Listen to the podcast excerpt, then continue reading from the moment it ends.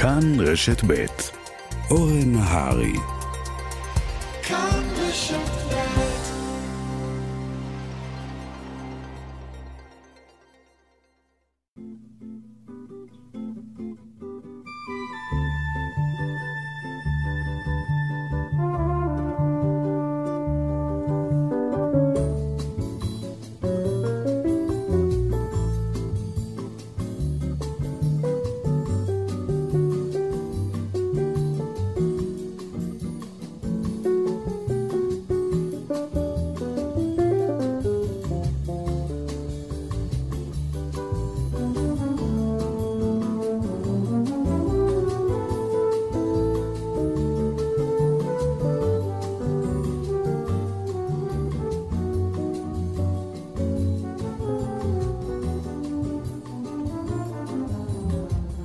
שלום רב לכם, המאזינות והמאזינים, בוקר טוב. נעים לחזור לשעה המקורית של התוכנית, ואנו נהיה כאן כל שבת מ-8 עד 10. התוכנית זמינה גם באתר, באפליקציה, בפודקאסט שנה בשעה, והשעה השנייה, אותה שנה בשעה, גם תשודר מדי יום ראשון בחצות בשידור חוזר.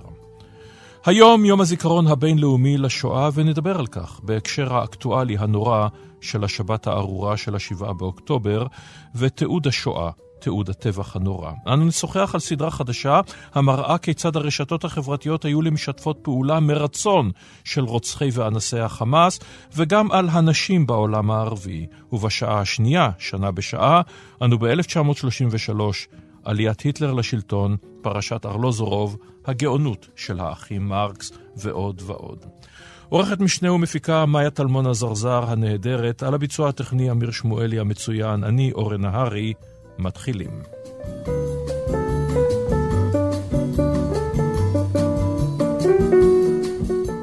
שלום לפרופסור דינה פורת. שלום וברכה, מה שלומך אורן? אה, את יודעת, כמו כל המדינה, כן. אני מניח, מלא עצב גדול וזעם. יועצת אקדמית בכירה במכון הבינלאומי לחקר השואה. עכשיו, צריך לומר שההצעה לשיחה הבאה באה ממך, וזו הצעה כן. מצוינת, כן. עוד לפני כינוס בית הדין בהאג, להשוות בין תיעוד פשעי הנאצים לבין תיעוד השבת הארורה למען הדורות הבאים, למען עשיית דין צדק. רעיון נהדר, רק מה, האם את חושבת שבאמת דין צדק יהיה כאן? זה אני באמת לא... זה אני באמת לא יודעת. אבל uh, אני יודעת בהחלט שבניגוד לכך שבמשפטי נירנברג השואה uh, בכלל לא הייתה נושא. Mm-hmm. היא בכלל לא עמדה על הפרק, היא לא נזכרה בתור נושא נפרד ולא נידונה. גרמניה למעשה אף פעם לא נענשה על השואה. היא שילמה על הרכוש, אבל היא למעשה לא נענשה, המשפטים לא דנו בזה, ולמעשה עד משפט אייכמן לא עלה על דעתו של אף גוף בינלאומי לדון בנושא. וכאן, זמן לא רב אחרי, אנחנו דנים בשאלה איך להעמיד את פושעי החמאס לדין. אה, ובהאג מתנהל מה שמתנהל. כן, אז נשאר רגע, מכיוון שאנחנו ביום כן. הזיכרון אה, הבינלאומי אה, לשואה, כלומר יום שחרור מחנה המוות אושוויץ, הנושא של התיעוד. במשפטי כן. נירנברג מובאים סרטים, מובאות עדויות, בעצם אה, עוד אין ממש הכחשת השואה כמו שאנחנו נכיר אותה לימים, כולם למעשה מקבלים, אפילו הנאצים, שאומרים לא ידענו על כך, אבל הם מקבלים שזה היה. כן, אה, צריך לומר ככה. כשאני מדבר על השואה בעצם, סליחה, נתקן, כן. כל הפשעים האחרים, הפשעים נגד האנושות, נכון, מה שנקרא נכון, פשעי נכון. המלחמה. נכון. אז כאן שתי נקודות הייתי רוצה לענות עליהן. אמ, קודם כל צריך לומר שבמשפטי נירנברג, השופטים או מי שארגנו את המשפט קיבלו החלטה לא להביא עדים. Mm-hmm. לא להביא עדים, אלא להסתמך על עדויות, mm-hmm. על כתובות, על מסמכים כתובים שישמשו כעדויות, אבל לא עדים חיים. אה, וכאן נושא א', אה, שהייתי רוצה אמ, לעמוד עליו, והוא שמה שדיברתי איתך עליו בשעתו הוא, האם אפשר ללמוד מניסיונה של יד ושם אה, בהנצחת זיכרון ובהעברת סיפור ושימורו, האם אפשר ללמוד ממנו בקשר למה שאפשר לעשות לאחר השביעי באוקטובר.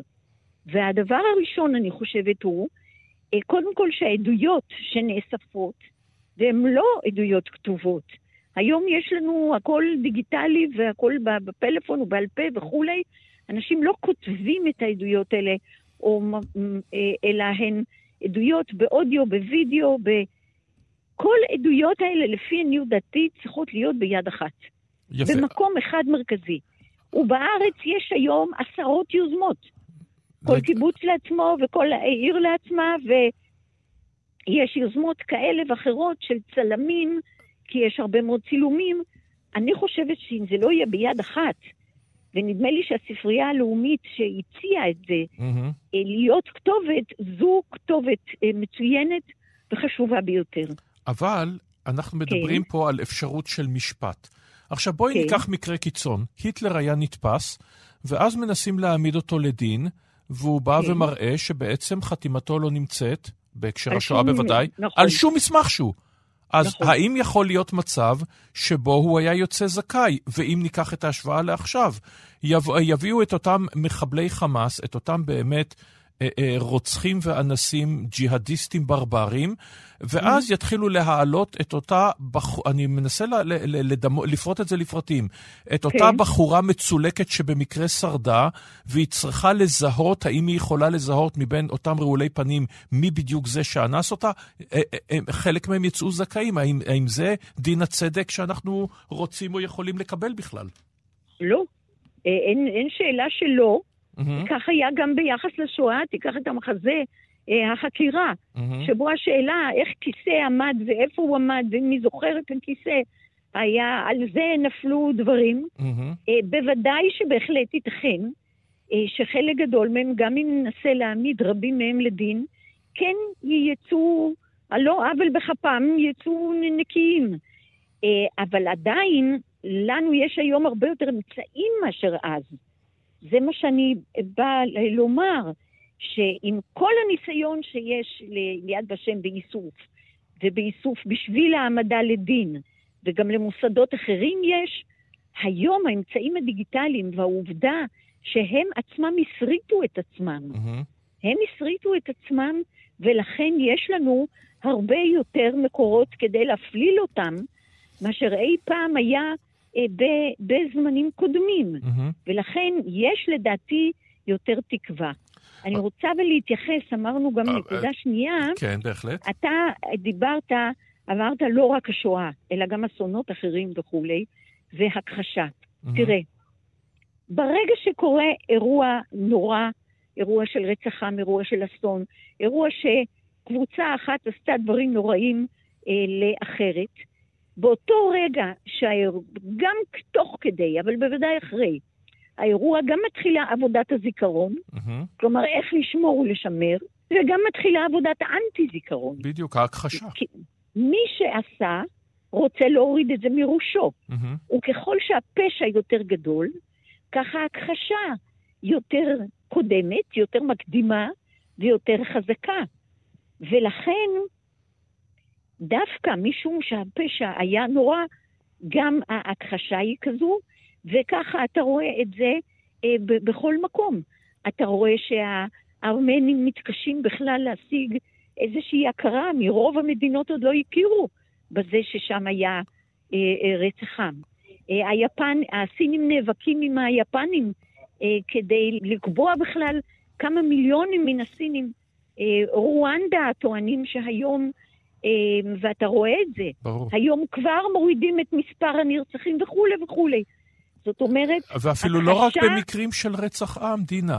כן. את הרי במקורך מארגנטינה, את זוכרת כן. מצוין כן. שחלק גדול ממנהיגי החונטה מתו אזרחים מכובדים פחות או יותר במיטותיהם, פינושה מת כן. במיטתו. רבים אחרים, כלומר הצדק, וגם בגרמניה הנאצית, אנחנו זוכרים את משפט נירנברג יפה מאוד, ועוד כמה אה, בולטים מאוד מאוד, מפקדי מחנות ריכוז, הוסגרו לפולין ומקומות אחרים והוצאו להורג אחרי משפט, כן, וגם אייכמן, אבל mm-hmm. חלק עצום מאלה שביצעו את הפשעים במו ידיהם, מעולם לא נתנו את הדין על כך.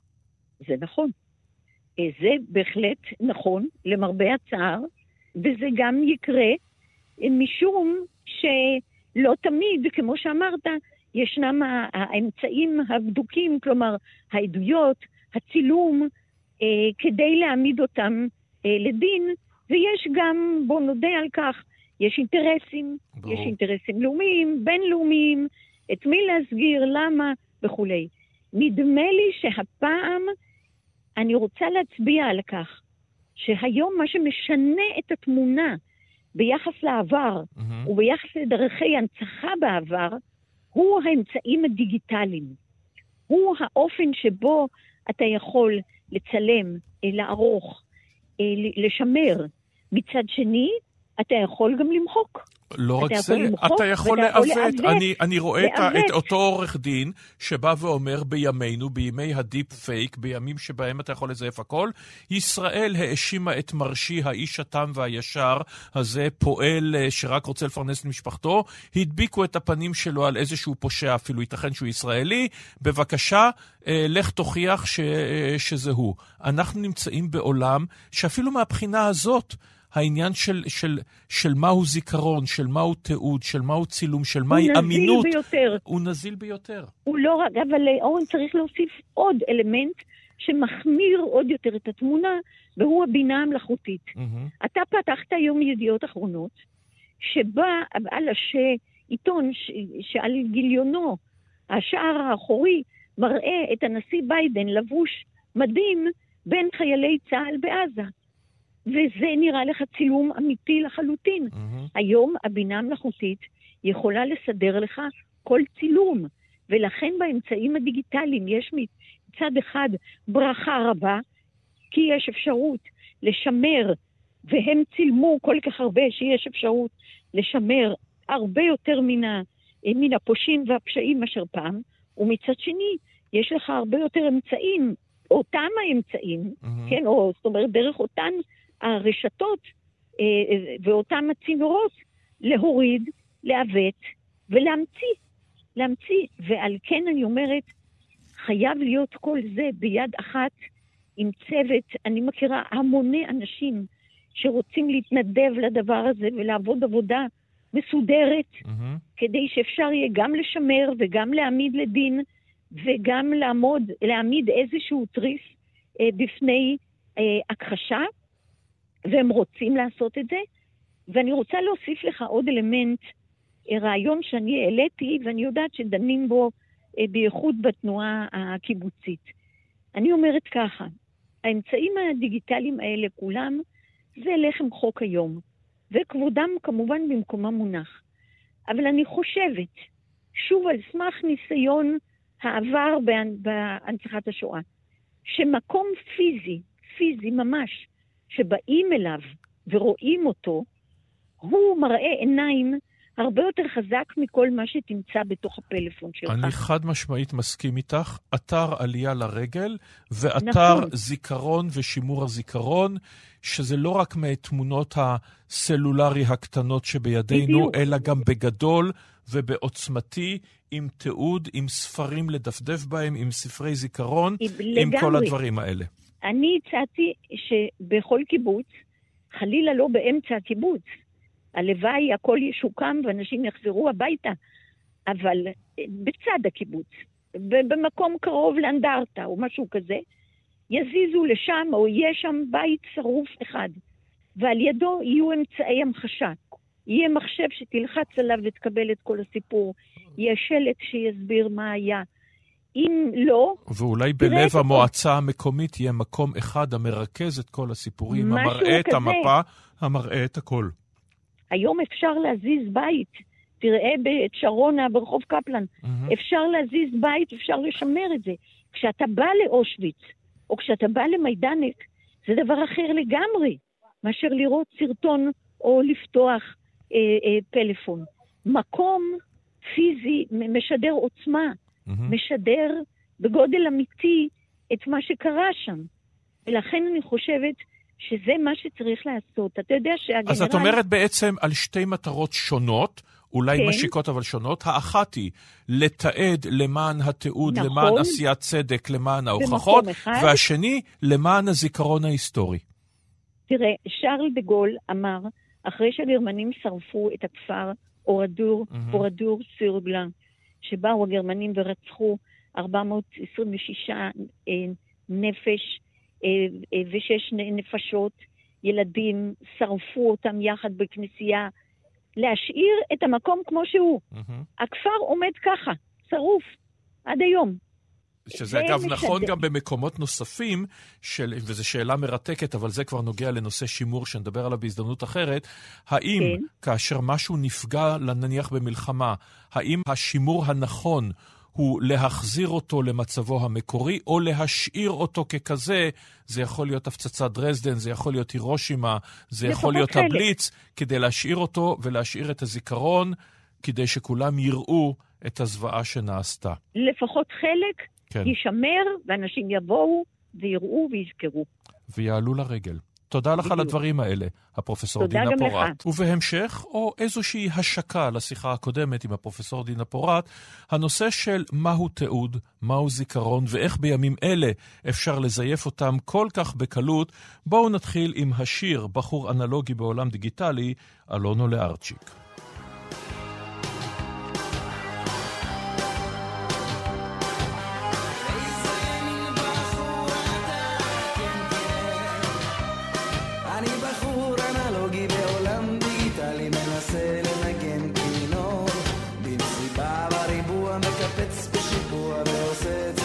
לאחור אני בחור פרימיטיבי בעולם אינטנסיבי בעולם שכולו חשמל אבל כותב בינתיים השדה ושמיים בכוכב שביט שנפל שלום לגיא רולניק. שלום אורן. העורך המייסד של דה מרקר, חבר סגל ומרצה לאסטרטגיה עסקית באוניברסיטת שיקגו, ו, ובהקשר זה התכנסנו, יוצר סדרת התחקירים החדשה בכאן 11, דוח רולניק. עכשיו, הסדרה הזאת מדברת על עולם הרשתות החברתיות. אחרי אותה שבת ארורה, השבת של השבעה באוקטובר, לכאורה מתבקש לבוא ולומר לך, אתה יותר מכל האנשים יודע שזה לא דבר חדש. הרי כבר ב-2016 ידענו על קיימברידג' אנליטיקה, ידענו על האלגוריתם, ידענו על הרעילות, ידענו על הכל. מה בעצם חדש? האם הייתה פה, אה, האם היה פה שינוי, או הייתה פה קפיצת מדרגה, או שינוי טוטאלי? לא היה פה שום דבר חדש, הייתה פשוט קפיצת מדרגה, כי האירוע הזה, חמאס בחר להשתמש בכל הכלים, חמאס והשותפים שלו בחרו להשתמש בכל הכלים הדיגיטליים שפייסבוק ואינסטגרם וטיק טוק וטוויטר ויוטיוב נתנו להם. את הפרקים על הרשתות החברתיות, אנחנו התחלנו לצלם לפני יותר משנה. ברגע שיצאנו לדרך בדוח רולניק, אמרנו שרשתות חברתיות זה יעד מרכזי של סדרת התחקירים שלנו, כי אנחנו חושבים שרשתות חברתיות אחראיות לחלק גדול מהכשלים שאנחנו רואים בכל תחומי חיינו, ובראשם בפוליטיקה. והיה לנו מוכנים שני סרטים לפני אה, שבעה באוקטובר על הרשתות החברתיות, על המונופוליזציה, על הקיטוב, על ההסתה, על הדרך שבה הן קונות את הפוליטיקאים. הכל היה מוכן, ואז קרה שבעה באוקטובר. ולקח לנו uh, כמה ימים להבין שחלק מהדברים שהצגנו בסרטים שהכנו לפני שבעה באוקטובר, שנראו קצת uh, מופשטים ורחוקים ומורכבים, פתאום עומדים לנגד חיינו, בצורה, לנגד עינינו בצורה אה, מבהילה. זה מתחיל בשנה שקדמה ל-7 באוקטובר, למה שהתרחש בפוליטיקה mm-hmm. הישראלית ובחברה הישראלית. הרעילות כמובן היא כבר תהליך של עשר שנים. זה נמשך בשימוש שחמאס עשו ברשתות החברתיות באותו, באותה שבת נוראית, ובהמשך בקמפיין התעמולה והתודעה שהיה במהלך השבועות והחודשים שלאחר 7 באוקטובר, שהביא לגל האנטישמיות בארצות הברית, הגדול ביותר שכנראה היה במאה השנים האחרונות. עכשיו, אתה מדבר על הרשתות החברתיות אה, ועל פעולת חמאס. האם לחמאס, אותו ארגון, כן, יש לנו נטייה מצערת מאוד לזלזל בהם ובשאר אויבינו, אבל האם להם יש את היכולת ואת ההבנה לעשות את אותו, את אותו שימוש מפלצתי ברשתות החברתיות, או שמדובר פה בשיתוף פעולה עם האקרים ועם אחרים מבינים יותר, נניח רוסים, נניח סינים, נניח איראנים, או אפילו, אתה יודע, אנשים שמקבלים כסף בארצות הברית, בריטניה ומקומות נוספים. תראה, אני לא יכול להגיד לך מי המוח מאחורי כל הדבר הזה, האם זה מוח של האנשים שיושבים בעיקר באיראן, או אנשים שישבו בעזה, או אנשים שיושבים, ב, כמו שאמרת, בבייג'ין ובמוסקבה. אבל אתה מדגיש שבא... שמדובר במערכה מתוזמנת ולא באיזשהו גל של אנשים רנדומליים שראו תמונות והחליטו להגיב מנהמת ליבם. מדויק. אנחנו רואים שחלק מהבוטים והאבטרים שפעלו והעצימו והדהדו את הקמפיין הזה, שהוא היה כנראה הגדול ביותר שידענו ברשתות החברתיות אי פעם. יש כאלה בתוכנית שמדברים על זה שהקמפיין הזה הוא יותר גדול מהקמפיינים הרוסיים של התערבות בבחירות בארצות הברית. Mm-hmm. אנחנו רואים שעובדים על הקמפיין הזה בין חצי שנה לשנה.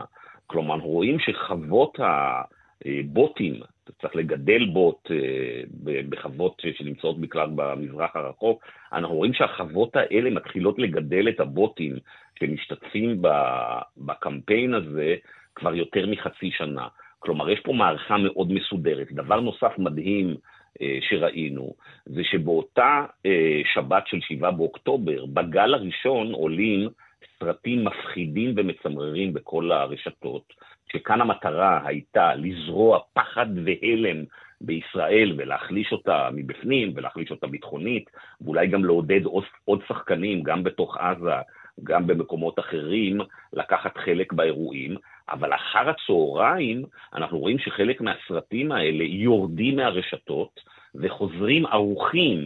הם חוזרים ערוכים באופן שעכשיו אפשר להשתמש בהם מול העולם המערבי.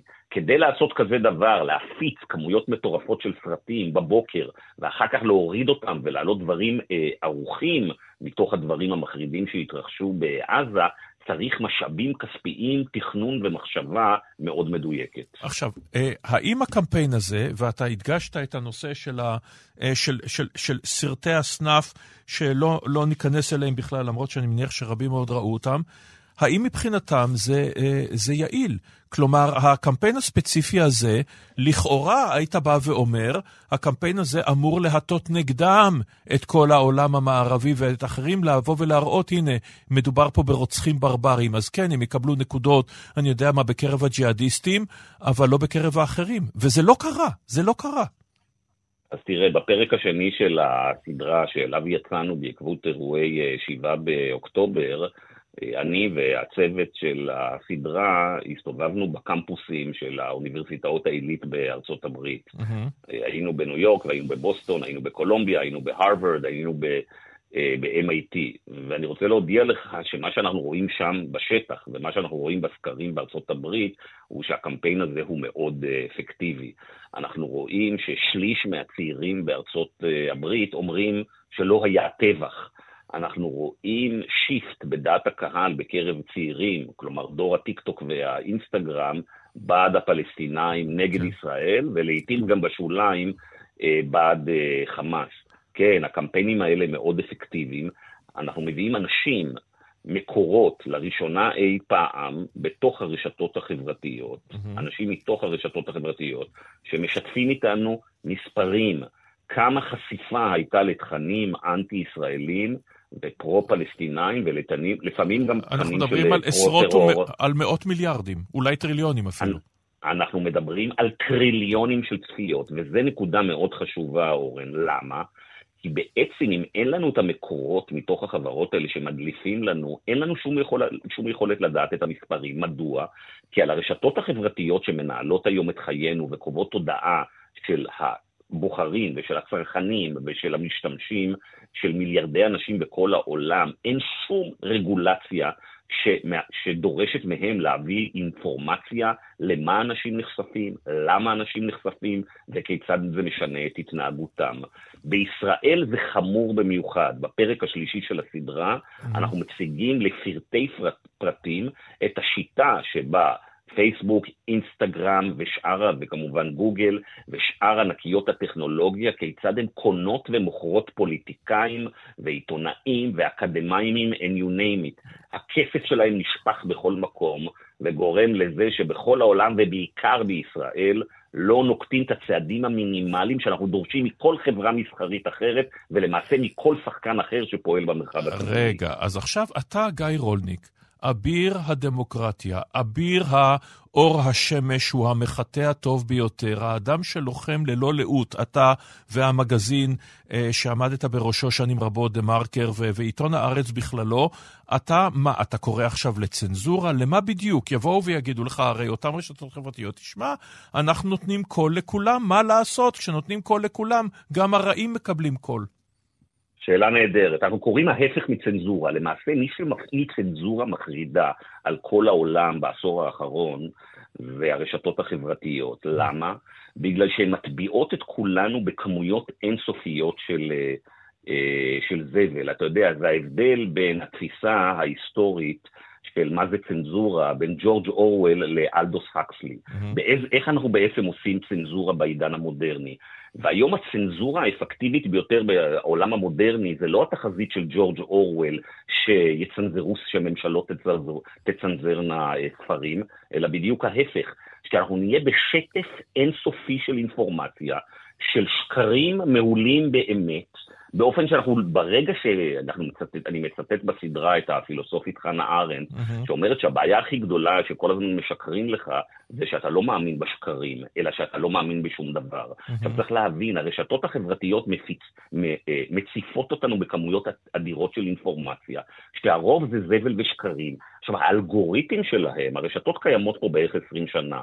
מה שאנשים מפספסים הוא שבערך לפני 10 שנים, ויש לנו מומחים בסדרה שמתראיינים ומסבירים את זה, הרשתות עשו שיפט אדיר באלגוריתמים שלהם, באופן שאנחנו מקבלים תוכן רק שמטרגט אותנו אישית, כל אחד, באמצעות פיד אישי, על ידי כמויות עצומות של אינפורמציה שנאספה עלינו בחשאי.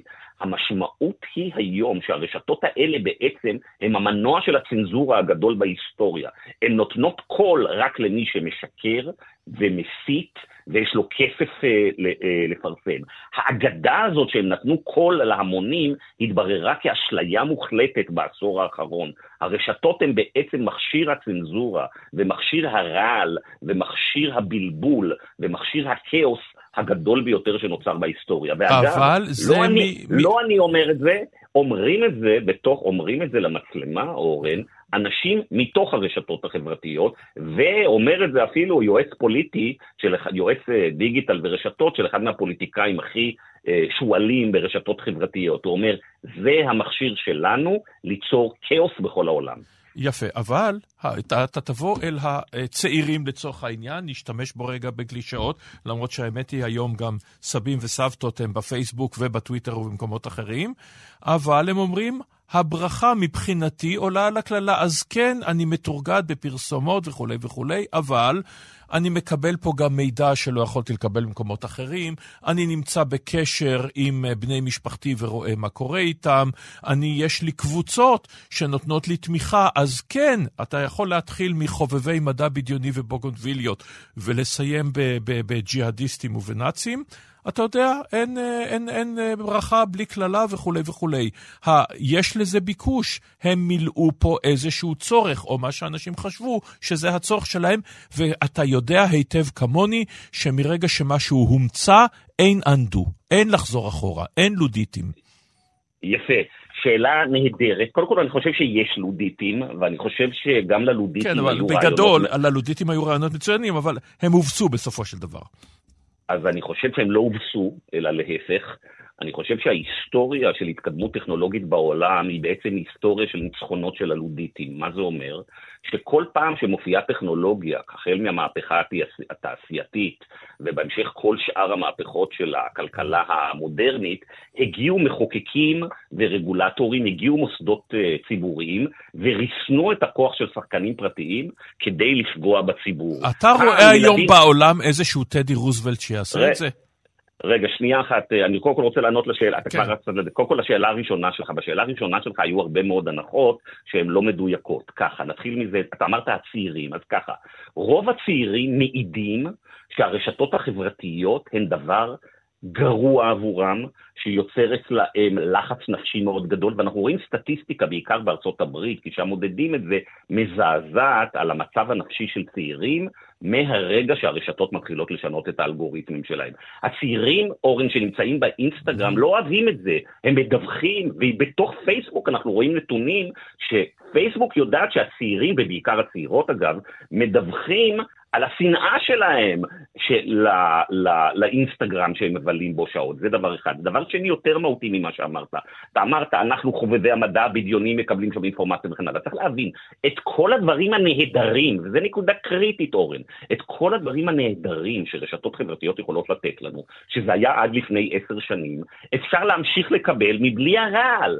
הרעל הוא לא דבר שנדרש כחלק ממה שאנחנו מקבלים. התרגות הזה, ש... עכשיו, אתה אמרת תרגות של פרסומות, לא, לא מטרגטים אותנו עם הפרסומות, מטרגט- מטרגטים אותנו עם עם. התוכן, כן. אם מטרגטים אותנו עם התחל. אין, האנשים שאוהבים את המדע בדיוני יכולים להמשיך בקהילות של מדע בדיוני או קהילות של היסטוריה או כל... הקהילות האלה עדיין יכולות להתמשך. מה, שעשה, מה שעשו פייסבוק ויוטיוב וכל השחקנים האלה, אחרי שהם יצרו את הארכיטקטורה הראשונית של הרשתות, הם התחילו לשנות את הארכיטקטורה באופן שמתעדף רעל, שקרים והסתה, כי זה הגדיל דרמטית את ההתמכרות שלנו לדבר הזה. כלומר, אנחנו לא במצב שבו אנחנו אומרים, לא, בוא נבטל את הרשתות החברתיות. לא. אנחנו אומרים, בוא נעשה רשתות חברתיות שפועלות למעננו, ולא פועלות למען השורה התחתונה בדוחות הכספיים של מרק צוקרברג או של כל חברה אה, אחרת. עכשיו, איך אתה עושה את זה בקפיטליזם?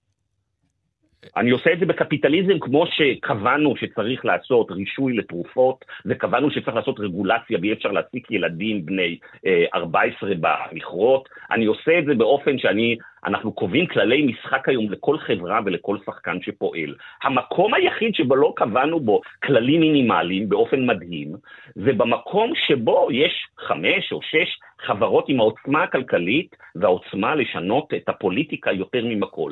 כל מה שאנחנו מפעילים בכל זירות חיינו לא חל עליהם. וצריך לזכור דבר נוסף, אורן, מי שהמציא את החברות האלה זה לא הקפיטליזם. מי שהמציא את החברות האלה זה סעיף בחוק התקשורת כן. כן. בארצות הברית, ה-Section 230 מ-1996, שאמר לחברות האלה הם יקבלו פטור מיוחד שאין לשום פאבלישר, לשום מוציא לאור, לא של עיתון ולא של אתר אינטרנט ולא של ערוץ, הן מקבלות פטור מיוחד מאחריות לתכנים שלהם. כלומר, זה לא הקפיטליזם המציא את זה, זה מחוקקים באו ואמרו בוא ניתן לחברות האלה סובסידיות של הציבור בהיקף של עשרות מיליארדי דולרים או מאות מיליארדי דולרים. והגנה חוקית, ועכשיו בית. המשפט העליון חזר ואישרר את זה כולו, כל בית המשפט. כן. בית המשפט העליון בעצם אמר, תראו, אם אתם רוצים לשנות את זה, דרך המלך היא לשנות את החוקים, ולא ללכת דרך בית המשפט העליון. ואגב, בבחירות בארצות הברית בשנת 2020, גם הרפובליקנים וגם הדמוקרטים אמרו, צריך לשנות את החוק הזה.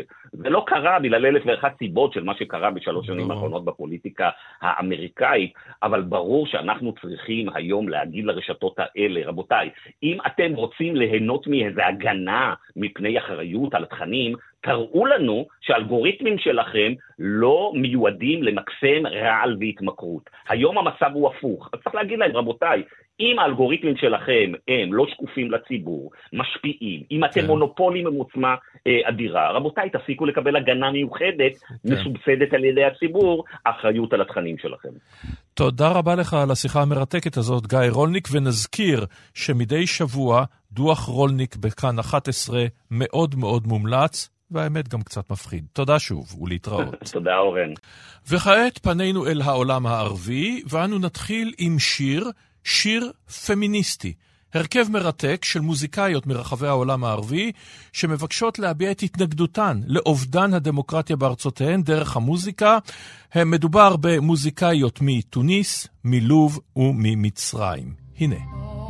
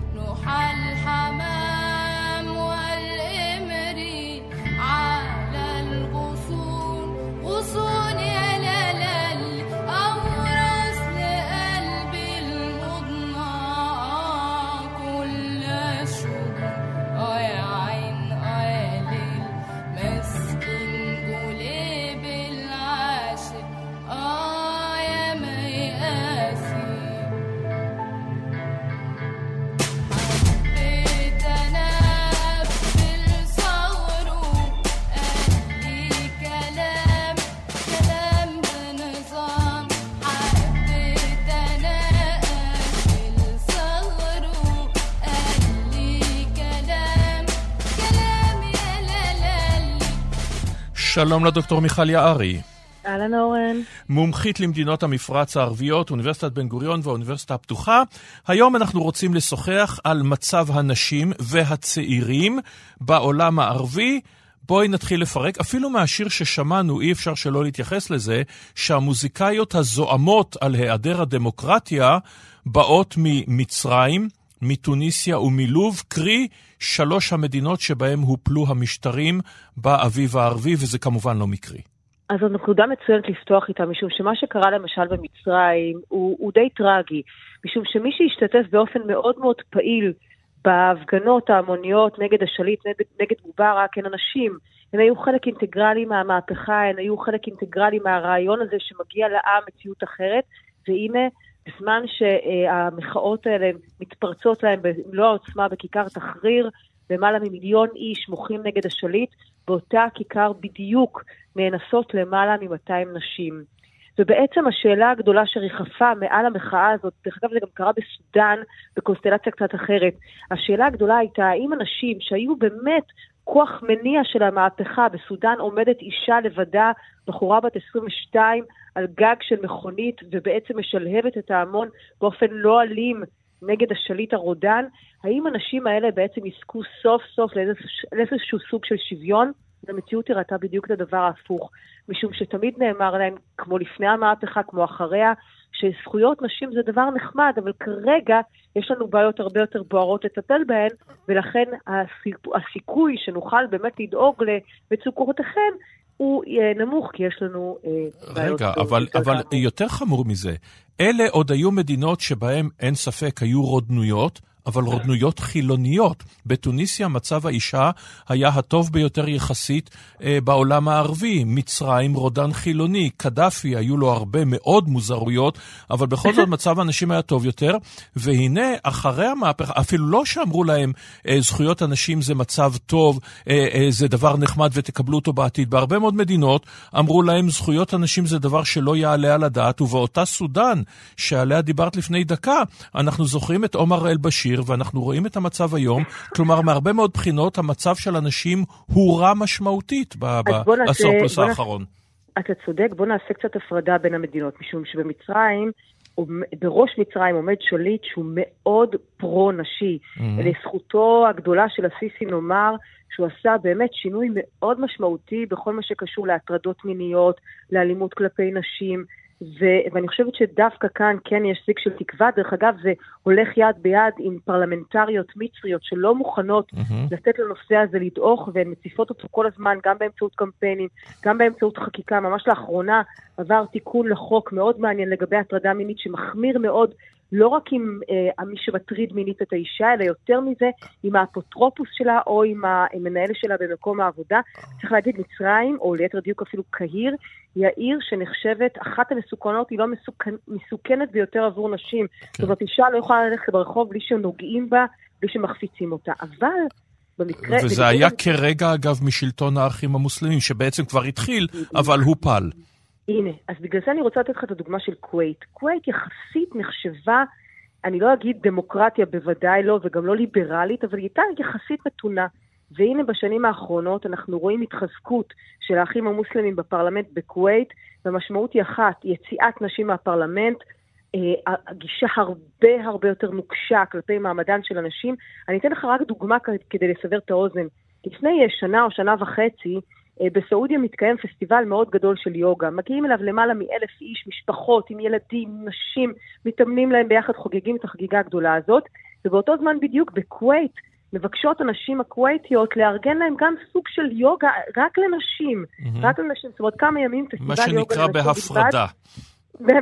אין גברים, רק לנשים. Mm-hmm. ובעצם הדבר הזה נדחה על הסף, בהתחלה מוצאים איזה קשקוש שזה קשור לקורונה, ואחר כך אנשי הדת נכנסים לתמונה, ואז אותן נשים כווייתיות מעלות את התמונה המכוננת שמראה שבכווית אסור לנשים לעשות פסטיבל יוגה לנשים בלבד, ולעומת זאת בסעודיה, ואנחנו יודעים מה סעודיה הייתה לפני מוחמד בן סלמן, לא רק שהדבר הזה אפשרי, אלא שהוא מקודם ונתמך על ידי השלטון.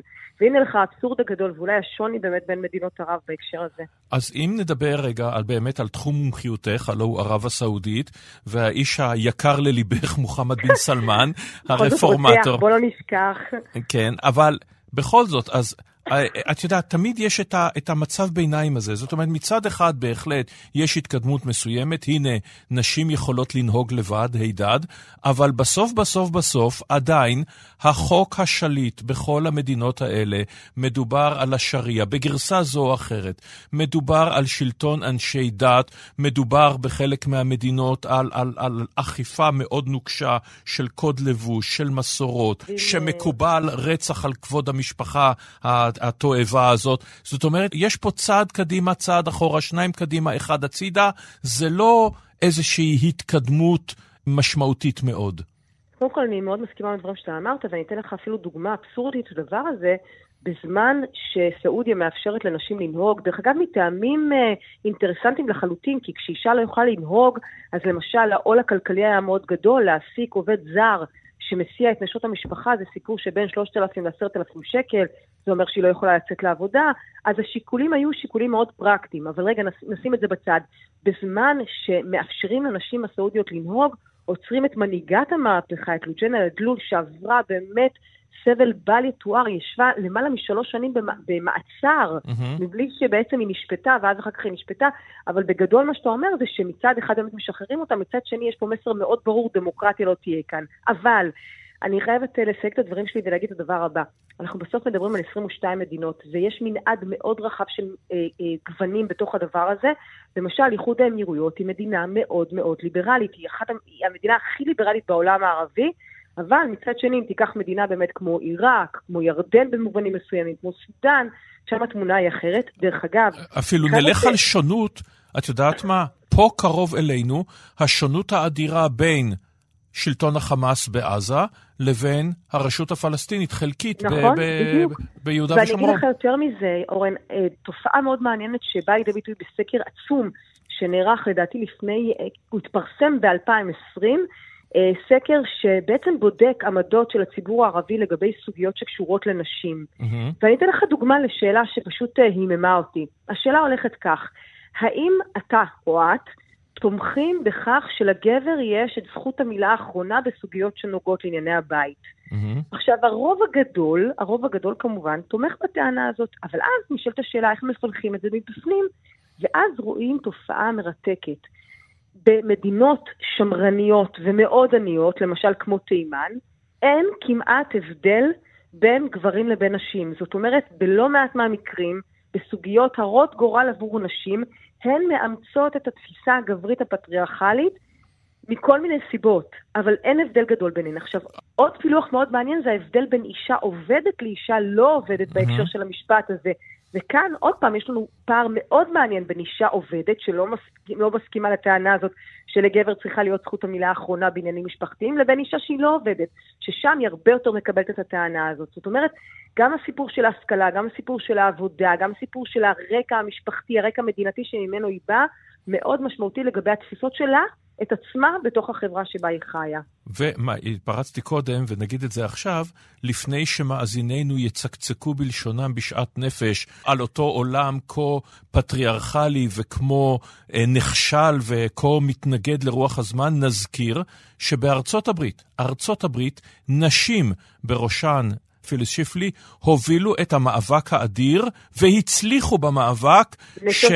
ששוויון לא זכויות הנשים לא ייכנס לחוקה, שנשים לא יקבלו שוויון זכויות, הם הובילו את המאבק הזה, זה היה כפסע מלהיכנס לחוקה, וזה נכשל בגלל התנגדותן של נשים שמרניות, מסיבות של שמרנות, מסיבות של מסורת, מסיבות של דת, בדיוק אותם נתונים. אבל רגע, בואי נחזור שוב לנושא של האסלאם. בסופו של דבר, המדינות האלה, מבחינת רמת ההצהרה, אין, אין, אין למעשה אה, אה, חילוניות. אין חילוניות בהרבה מאוד מקומות, גם לא בישראל. אבל בסופו של דבר, האסלאם והמסורות זה חלק מהותי מהנושא של מעמד האישה, גם במדינות מוסלמיות בואכה אפגניסטן ופקיסטן, אבל ענייננו לא בהן היום, ובוודאי בעולם הערבי. אני רוצה להגיד לך כמה דברים בעניין הזה. ראשית, לאנשי הדת יש תפקיד קריטי בשיפור מצבן של הנשים, ואני אתן לך דוגמה. אם מוסדות הדת הרשמיים, כמו אלעזר, אלעזר זה אולי אחד המוסדות הכי משמעותיים בעולם המוסלמי הסוני שיושב במצרים, אם מוסד כזה היה יוצא בפתגו, בכתב הלכה חד משמעי, שאומר שהכאת נשים זה דבר שהוא פסול באסלאם, שהוא לא לגיטימי, שהוא לא מכבד את האישה, מצבנו אולי היה טוב יותר. מה קרה? בדיוק הפוך. יש לנו לא מעט פתוות, לא מעט אנשי הלכה, שתומכים בהכאת האישה, שחושבים שזה דבר לגיטימי כל עוד היא שוררת או כל מיני ביטויים הזויים אחרים. אבל אני רוצה להגיד לך עוד משהו. מה שמעניין זה שדווקא המציאות הרבה פעמים דוחפת את אנשי הדת להתגמש בסוגיות שהן היו קריטיות עבורן. למשל, חינוך נשים. גם חינוך, חינוך נשים. אני שומע על דוקטוריות בערב הסעודית וכך הלאה. נכון, אבל אני אתן לך דוגמה יותר מהותית, דמוגרפיה. כשמצרים מתפוצצת, אין יותר אפשרות להכיל את כל כמות האנשים הזאת, במיוחד לאור המשאבים הנכלים. מה עושים? פונים לאנשי הדת ומבקשים מהם, ממש מתחננים מהם, תוציאו פתוות שמאשרות ותומכות לא רק באמצעי מניעה, אלא במחשבה שאת לא חייבת ללדת ילדים כחלק משירותך לאסלאם. המחויבות שלך היא קודם לדאגה לילד ואם, או לילדה, ואם את לא מסוגלת לדאוג לצורכיהם הבסיסיים, אז חבל להוליד אותם. זו, זאת uh, דרך מעולה שבה אנשי הדת יכולים לעזור לנשים האלה, כי הן קורסות. איך אישה יכולה ללדת תשעה ועשרה ילדים כשאין לה מה לתת להם לאכול? ואתה הזכרת את עניין החינוך. גם פה הדת מתגמשת בגלל הנסיבות, כי ברגע שאישה יוצאת, יוצאת לעבוד, העול הכלכלי על גבו או על כתפיו של הגבר יורד משמעותית. Mm-hmm. אלא מה? הבעיה היא שאותה אישה שיוצאת לעבוד, פורצת דרך עבור נשים אחרות, והן מחליטות שהן רוצות ללמוד בלימודים שמעניינים אותן ולא נכפים עליהם, ואז לתרגם את הלימודים הגבוהים לשוק העבודה, והנה לך אישה שהיא שונה בתכלית לא רק מסבתא שלה, אלא גם מאימא שלה. Mm-hmm. כי היא דעתנית, היא עצמאית, היא מפרנסת את עצמה, יש לה עצמאות כלכלית, יש לה תפיסת עולם מאוד ליברלית, והיא אפילו מעדיפה לא להתחתן אם היא לא תמצא בן זוג שלא יראה בה כרכוש. כן. זאת אומרת, החברה משתנה באופן מאוד מהותי, ואנחנו לא התחלנו לגרד את ההשלכות של הדבר הזה. אז עכשיו אני רוצה לשאול אותך, האם אה, לקראת סיום השיחה המרתקת הזאת, אה, האם אנחנו מדברים על תנועה, את מדברת על, על, על גלים, או שאנחנו מדברים על בודדות אמיצות שחלק מהן שילמו מחיר מאוד מאוד יקר, ואת, אה, ואנחנו זוכרים את, אומנם לא במדינה ערבית, אבל בכל זאת, את מאיסה אמיני ממחאת החיג'אב באיראן, אנחנו זוכרים את לובנה אל-חוסיין בסודאן, אנחנו זוכרים מקרים אחרים. חלק של נשים שהובילו תנועות מדהימות לחינוך והשכלה וכולי, אבל בסוף אלה היו בודדות, זה לא סחף את ההמונים בנשים, שלא לדבר על גברים. אז מתי אנחנו יכולים לקוות לראות באמת תנועת המונים נשית, או שאנחנו עדיין לא שם? אז אני אומר לך מה, זה נורא תלוי בסוגיה, והחלק הכי משמעותי, עד כמה בעצם הציבור הגברי והשליט mm-hmm. מבינים שזה תורם לאינטרסים שלהם לא פחות מאשר לאינטרסים של אנשים. כי כשאישה יוצאת לשוק העבודה, היא לא רק תורמת לעצמה, היא תורמת לכל הכלכלה. זה גם תורם לתדמיתו של השליט, זה ממרק את, אה, אתה יודע, את כל המעשים הנוראים שהוא עושה, כי הנה הוא נותן לאנשים לנהוג, או כל מיני דברים אחרים, ואז בעצם ברגע שמגויסת גם, ה, מגויס גם החלק הגברי של החברה וגם השליט, אפשר באמת להזיז זרים, אלא שלא כל הסוגיות הן כאלה. למשל, סוגיית uh, הכאת נשים, זו לא סוגיה שמעניינת בהכרח הרבה מאוד אנשים, mm-hmm. אבל כן אתה יכול לראות שינויים מאוד משמעותיים בעניין החינוך, ההשכלה, רווקות, אנחנו בכלל לא דיברנו על זה, אבל כל עולם הזוגיות עובר רפורמה מטורפת. עצם העובדה שבמדינה כמו כווית, כמו סעודיה ומדינות נוספות, יש למעלה מ-50% של גירושים, זה מספר שהוא לא משהו סטטיסטי, זה מספר שמעיד על חברה במשבר זהות מאוד רציני. אז כך שזה מאוד תלוי נושא, מאוד תלוי מדינה, אבל אין ספק, הרכבת מזמן עזבה את התחנה, ווואו, איך היא שועטת קדימה. תודה רבה לך על השיחה המרתקת הזאת, הדוקטור מיכל יערי. תודה לך, אורן, תענוג תמיד. תודה רבה, יום טוב. ביי ביי. טוב.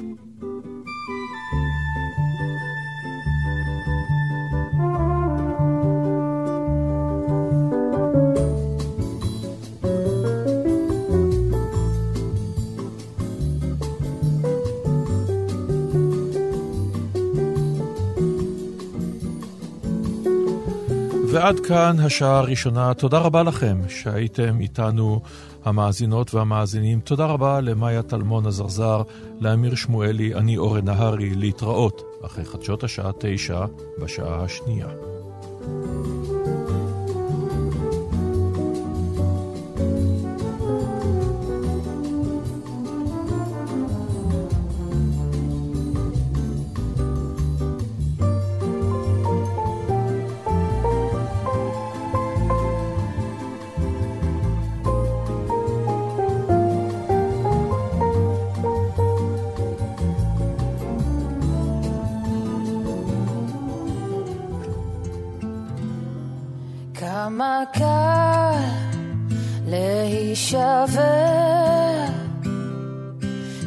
כשאף אחד לא מסתכל.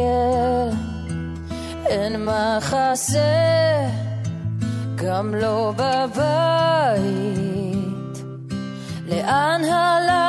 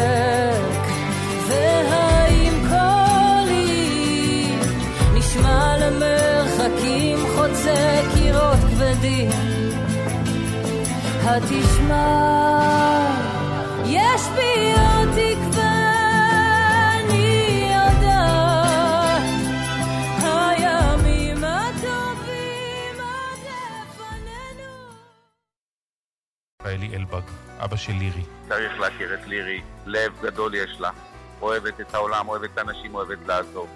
לירי, חיים שלי, את יודעת שאת חזקה, את יודעת שאבא שלך חזק, וכל החטופים, אם אתם שומעים אותנו. אנחנו הופכים עולמות בשבילכם. המשפחות נלחמות כאריות. לירי, תהיי חזקה, עוד מעט תוכל לשחרר אתכם, ותוכלו להיות ביחד איתנו. כאן רשת ב' אנחנו כאן.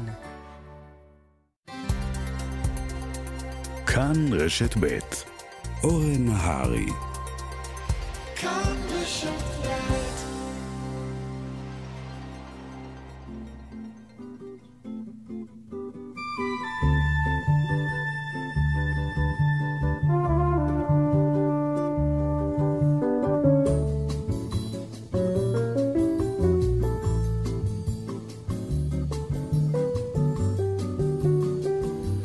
שלום רב לכם, ברוכות וברוכים הבאים לתוכניתנו, ברוכות וברוכים הנמצאים בתוכניתנו, אנו בשעה השנייה.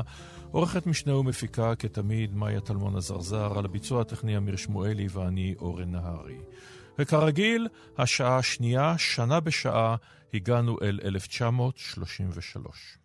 ובאותה שנה ממנה הנשיא הישיש, השמרן של גרמניה, פילדמרשל פאול פון הינדנבורג, בעצת פרנץ פון פאפן, את אדולף היטלר לקנצלר. אגב, רק יום אחד לפני שהוא מונה, הוא בכלל קיבל אזרחות גרמנית. הרי הוא אוסטרי במוצאו. עכשיו, כשהנאצים נחלשו בקלפי, זה הזמן הנכון, טוען פון פאפן, ממילא הם הרי ינוטרלו. הם לא ישלטו במשרדי החוץ והביטחון, אלא במשרדים הפחות חשובים. אתם לא רואים אותי עושה גרשיים כאן באוויר כי אנחנו ברדיו, הם ישלטו במשפטים, במשטרת פרוסיה. היטלר מסכים וההיסטוריה עומדת לצאת למסע טרגי אל ארמגדון. שלום לפרופסור עופר אשכנזי. שלום, שלום. מהחוג להיסטוריה באוניברסיטה העברית. אם כן, מה בעצם חושב לעצמו פון פאפן? האם הוא חושב, כמו שחשבו אנשים רבים לאורך ההיסטוריה, שזלזלו באנשים כמו היטלר או סטלין או אחרים, זה בסדר, אני אשלוט בו, תסירו דאגה מלבכם, אני האריסטוקרט, היונקר, אשלוט בקורפורל האוסטרי הזה, הוולגרי? כן, היו כמה וכמה מערכות בחירות בשנים שלפני כן. Mm-hmm. התברר שלימין יש אה, קואליציה לא מאוד אה, גדולה, אבל יש אפשרות ל- לשלוט על ידי קואליציה אם אה, היטלר יהיה חלק מהממשלה. הם לא כל כך רוצים את זה, כן? כי זו מפלגה מאוד מאוד קיצונית, פופוליסטית. והיטלר אומר, אני אהיה מוכן להיות חלק מהקואליציה שלכם אם תיתנו לי להיות הקאנצלר, ראש הממשלה. Mm-hmm. עכשיו, במשך כמה מערכות בחירות uh, זה לא עובד, עד שבסוף uh, פון פפן אומר, אתה יודע מה, בוא ניתן לו להיות ראש ממשלה. Uh, יש גם את מה שאתה אמרת קודם, של, כן, הוא בסך הכל ליצן כזה, אנחנו נשלוט בו בקלות. וגם ו... נחלשו בבחירות האחרונות שהיו לפני כן, נחלשו משמעותית אפילו, איבדו שני מיליון קולות, ארבעה אחוזים. כן, באמת יש כאן, אה, יש כאן שאלה עד כמה אנחנו יכולים לראות פה איזושהי אה, תנודה לכיוון, אה, כן. לכיוון אחר, כן? אבל באופן עקרוני, פון פפן גם, גם מזלזל בהיטלר, אבל גם הוא מציג מערכת שיש בה הרבה מאוד איזונים ובלמים. Mm-hmm. ולכן החשש מהיטלר הוא יחסית, יחסית קטן. אז עכשיו בואו נדבר שנייה על האיזונים והבלמים האלה, כי עכשיו נכנס התהליך ה Gleichschaltung, ההאחדה, שבחודשים ספורים כל המערכת הגרמנית שבנו עליה החוק והסדר והמשפט והפקידות הבכירה וכל הדברים האחרים, הכל קורס בבת אחת. הצתת הרייכסטאג, מחנה הריכוז בדכאו, חוק העיקור, שריפת הספרים, הכרזה על הקמת הרייך השלישי, כל אלה עדיין ב-1933, בבת אחת, ומיד אחר כך, ליל הסכינים הארוכות וכולי. אז איך קרסו כל המנגנונים? זו שאלה טובה. התשובה הפשוטה היא שהדברים לא קרו בבת אחת, אלא הם קרו אחד אחרי השני, mm-hmm. וכל אחד מהשינויים היה נראה ככזה שאפשר לחיות איתו, שהמבצר אה, לא נפל, כן? אה, אז היה לנו... שיטת תראה, הסלאמי, ש... רק עם תוצאות טרגיות לאין שיעור מכל אחת אחרת. כן, אני, תראה, אני לא חושב שזה היה תכנון אה, ברור. מראש, אה, אבל, אבל ככה הייתה הדינמיקה. בסופו של דבר, כשהיטלר נכנס, יש לנו מערכת שעובדת, יש לנו מדינה עם חוקה, ויש שם פרלמנט, ויש ממשלה שבתוכה היטלר לא יכול לעשות מה שהוא רוצה, ויש את הצבא שהוא לא נאמן למפלגה אלא למדינה. אה, וכן הלאה וכן הלאה. אבל המדינה הזאת היא דבר... מדינה חלשה. אין לה את אהדת הציבור, אין לה את אלה שיצאו לרחובות למענה. זו רפובליקת ויימאר אחרי ככלות הכל. אה, לא הייתי מציע לזלזל כל כך, כן? בסופו של דבר כן היו כאלה שיצאו להילחם למענה במשך השנים שלפני כן, וגם mm. במהלך השנים מ-1930 עד 1933 היו הרבה כאלה שיצאו למענה, והיו, אה, תראה, הייתה אלימות גדולה מאוד ברחובות, לא רק מהצד הנציונל סוציאליסטי. אה, מהצד הקומוניסטי, אבל זה לא מגיני המדינה, אלה נלחמים בנאצים מסיבות אחרות. נכון, אבל היו גם, היו גם הרבה שהגנו על המדינה. Okay. אוקיי. היו, זה נכון שבדיעבד, כן, אנשים אמרו, אה, כן, זאת הייתה רפובליקה ללא רפובליקאים, אבל זה לא לגמרי מדויק. זאת אומרת, היא הצליחה, בעובדה, היא הצליחה בשנים שלפני כן להתמודד עם כמה וכמה משברים בצורה, בצורה יפה. אז אם אתה צריך לשים את האצבע על האירוע ש, אה, שמשנה את הכל, מה זה יהיה? הצתת הרייכסטאג?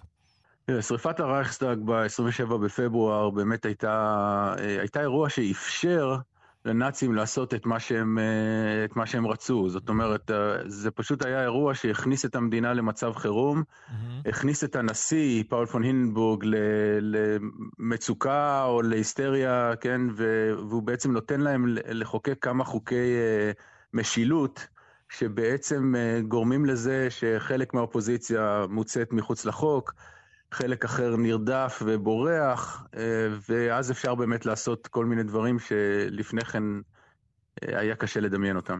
וצריך לומר שהינדנבורג, שפון הינדנבורג עצמו, אה, מתעב, מתעב את היטלר, והוא מתעב את הנאצים. זאת אומרת, המדובר פה בשמרן פרוסי אולד סקול לחלוטין, ש, ש, שבז להם ו, ורחוק מאוד מאוד מאוד מאוד מלהתלהב מאותה חבורה המקיפה את היטלר, אה, ארנסט טראם, ראש ה-SA ורבים אחרים. נכון, יש פה סיפור uh, טרגי קצת מהבחינה הזאת של, ה, של השמרנים הגרמנים, של הימין השמרני הגרמני, uh, שבעצם משחק באש, משחק עם המפלגה הנציונל סוציאליסטית, כי נראה להם שלא רק שהם שולטים בעניין, אלא שהם גם ממש יכולים אה, להרוויח מזה. פון הינבורג בעצמו מרוויח מהסיפור, יש לו כל מיני אה, הסכמים אה, אישיים עם, ה, עם הממשלה שנותנים לו כל מיני פיצויים. אתה אומר מרוויח זה מרוויח פשוט כלכלית, במובן הכי בסיסי כן, של המילה. במובן הכי בסיסי של המילה, בהחלט. ושריפת הרייכסטאג, עד היום נמשכים הוויכוחים, אבל היום, אם אני מבין נכון, הקונצנזוס בקרב ההיסטוריונים זה שזה היה אכן אותו קומוניסט הולנדי, מעט רפה שכל, שהצית את הרייכסטאג ולא כמו כל הבדיחות הידועות, שהיטלר uh, מגיע לגרינג ואומר לו, הרייכסטאג בוער, והוא לא אומר לו, לא ייתכן. כבר, כלומר, האם היה פה uh, איזושהי קונספירציה של הנאצים, אבל כנראה שלא כן הדבר. מה שבטוח זה שהנאצים ידעו להשתמש בזה מהר זה מאוד, כן?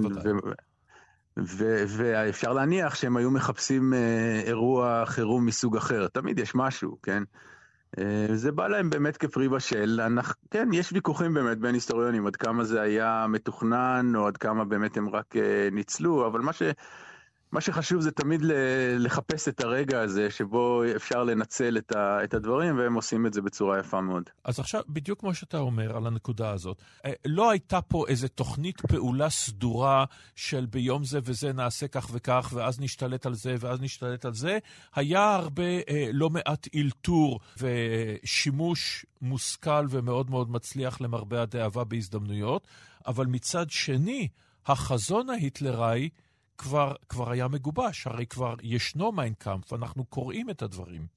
כן, את מיין קאמפף, אתה יודע, אפשר, כשקוראים אותו אחורה זה נראה כאילו יש חזון מגובש, אבל בסופו של דבר זה ספר מאוד מאוד uh, מבולבל, mm-hmm. uh, כן, שלראות בו איזושהי נבואה כלפי העתיד זה משהו שבאמת הנאצים באמת עשו אחר כך בדיעבד, אבל... Uh, בסופו של דבר, יש הרבה מאוד בלאגן בגרמניה הנאצית באופן כללי, בצורה שבה הם מנהלים את המשטר. קשה לראות פה איזה תוכנית, אבל מה שכן, הם, הם מנצלים את ההזדמנויות, הם יודעים מה הם היו רוצים להשיג, שזה משילות. Mm-hmm. כן, יש יותר מדי, הבעיה בדמוקרטיה הגרמנית מבחינתם זה שיש יותר מדי הגבלות על המשטר, ובאמת תוך שנה, שנה וחצי, הם פשוט מסירים את כל המגבלות האלה, אחת אחרי השנייה, מסירים את המגבלות על הממשלה, ואז הממשלה יכולה לעשות כל מה שהיא רוצה. וברגע שהיא יכולה לעשות כל מה שהיא רוצה, זה רק עניין של זמן עד שהיא תרצה דברים יותר ויותר קשים. אז עכשיו, אתה יודע מה, שוב, אנחנו חוזרים לנקודה הזאת, אבל זו נקודה מאוד מאוד חשובה. אתה אומר, הם ניצלו כל פעם משהו, וכל פעם זה נראה הגיוני לגמרי באותה עת. לאותם אנשים, באותו זמן, כאשר אנשים רואים שם את אה, שריפת הספרים, כן, בדיעבד הנבואה הכה מצמררת וידועה של ריינריך היינה מקבלת uh, מימד נורא וטרגי, אבל נראה לאנשים הגיוני ששורפים את הספרים של... עזוב רגע יהודים, עזוב רגע אחרים של, של אריך קסטנר, זה, זה נראה להם הגיוני בלב ברלין, זה דבר שהגרמני הרגיל באותו זמן, בזמן אמת, מתחבר אליו? נראה לי שזה לא, לא נראה להם כבעיה הגדולה ביותר שיש באותו רגע, כן? כן? שורפים ספרים זה לא כזה סיפור, בארצות הברית שורפים ספרים היום גם כן. כן. אה, אני לא אתפלא אם גם של אריך קסנר שורפים, כן? זה לא הבעיה, הבעיה היא ש, שאתה מוציא את הכוח מהפרלמנט, הבעיה היא שאתה מעקר את הכוח של, של בתי המשפט לבקר עניינים של שלטון. אה, הבעיה היא שאתה מוציא אנשים מתוך הקבינט שהם אנשים אה, שהם לא בדיוק נאמנים לך עד הסוף. אה, והבעיה היא שאתה יוצר לך, כן, אתה בעצם מצמצם את הכוח של, אה, של משטרות מקומיות, של שלטון מקומי, להגיד משהו. זה, זאת הבעיה, כן? וזה דברים שקשה לראות אותם. ברור. זה דברים שאתה רואה אותם בדיעבד, אבל כשזה קורה, אז אתה אומר, בסדר. וליל הסכינים הארוכות, עד כמה זה... שוב, אנחנו מסתכלים על זה בדיעבד, עד כמה זה חיסול חשבונות בתוך המפלגה הנאצית, ועד כמה זה אירוע מושכל שהוא בא ואומר, אני צריך לבחור למטרותיי האסטרטגיות, קרי השתלטות עד הרי אורל, מרחב המחיה וכולי, אני צריך לבחור בין האסאה לבין הצבא, ואני בוחר בצבא. לא הייתה פה בחירה יותר מדי בצבא, כי הצבא עדיין, אה, כן, עדיין אין הכרזה אפילו על זה שמתחילים לגייס מחדש, זה יקרה קצת יותר מאוחר. אבל השאלה היא שאלה באמת uh, טובה, והיסטוריונים מתחבטים איתה. אנחנו יודעים שהיה לחץ מאוד גדול על היטלר מצד אנשים כמו גרינג וגבלס והימלר, uh, לבוא חשבון שם עם ארנסט רם וה-SA שלו. Mm-hmm. אני, אני חושב שהאפקט הגדול במיוחד של העניין הזה היה שבתוך ה-SA היו יכולים להיות, לקום אופוזיציות למנהיגות של היטלר בתוך המפלגה. וזה בעצם מחסל את האפשרות של אופוזיציה בתוך המפלגה, ונותן להיטלר הרבה יותר כוח מבפנים mm-hmm. אה, לעשות דברים. כי אתה יודע, הייתה גם ביקורת עליו אה, לא, לא מעט בתוך המפלגה, בטח לפני ינואר 1933. של האגף אה, הנקרא לו הקפיטליסטי מול הסוציאליסטי יותר, של האחים שטרסר. אז כן, אפשר להסתכל על זה באמת מעניין של אה, אידיאולוגי, ויש באמת עימותים אידיאולוגיים, אבל יש גם uh, קריאות תגר על המנהיגות של היטלר, כן? הוא בסך הכל עד ינואר 1933, הוא לא מביא את הסחורה. לא מביא את הסחורה במובן של לא מגיעים לשלטון. כן, לא מגיעים לשלטון, אפילו שיש לנו המון כוח, לא מגיעים לשלטון כי הוא מתעקש להיות uh, קאנצלר, ואנחנו מתחילים באמת להתחיל לאבד uh, קולות, ויש אופוזיציה גם מבפנים.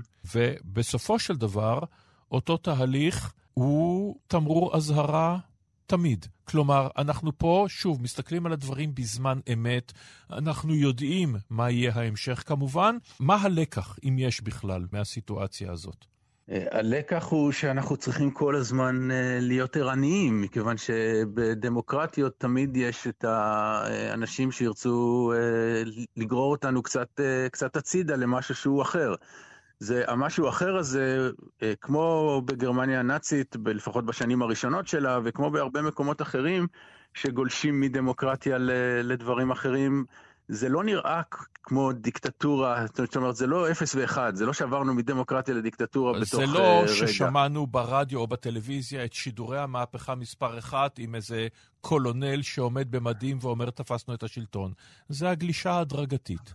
כן, אבל זה לא רק זה, זה גם העובדה שההנהגה תמשיך ותגיד, אנחנו דמוקרטיה, אנחנו הדמוקרטיה האמיתית, אנחנו באמת מבטאים את רצון העם, ולא מנסים להתפשר כמו שעושים בדמוקרטיות הליברליות, אלא אנחנו באמת, העם בחר בנו, ואנחנו צריכים לבטא את מה שהעם רוצה, כן? אנחנו בעצם אה, צריכים להחליט החלטות שהן בשם העם, ולכן זה דמוקרטיה אמיתית. והנורא הוא שבשלבים רבים מאוד מאוד מאוד, גם עמוק לתוך המלחמה, אין שום ספק שהנאצים אכן ביטאו את רצונו של העם. אבל זה כבר סיפור אחר ועוד נידרש אליו. תודה רבה לך על הדברים האלה, הפרופסור עופר אשכנזי. תודה רבה. הפסקה מוזיקלית, 1933, אחד משירי הג'אז הסטנדרטיים הנפלאים ביותר, Stormy Weather, לינה הורט. There's no sun up in sky, stormy weather. Since my man and I ain't together, keeps raining all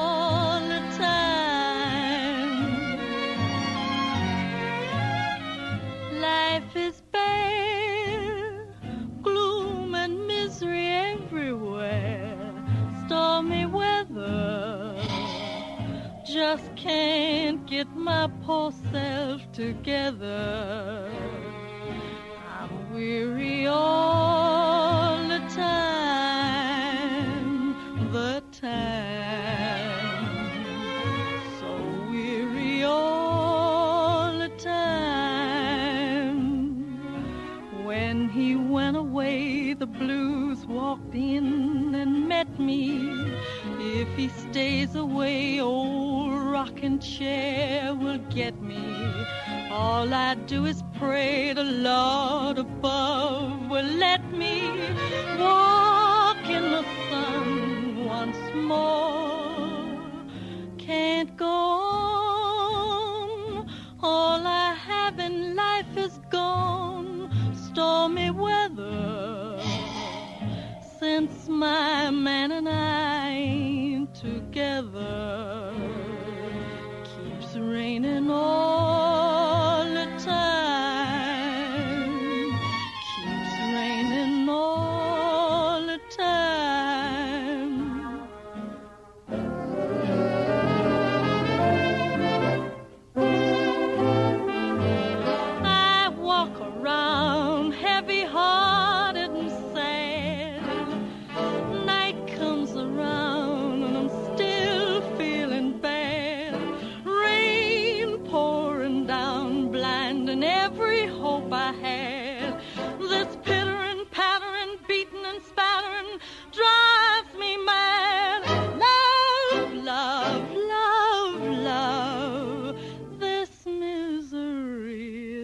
just too much for me.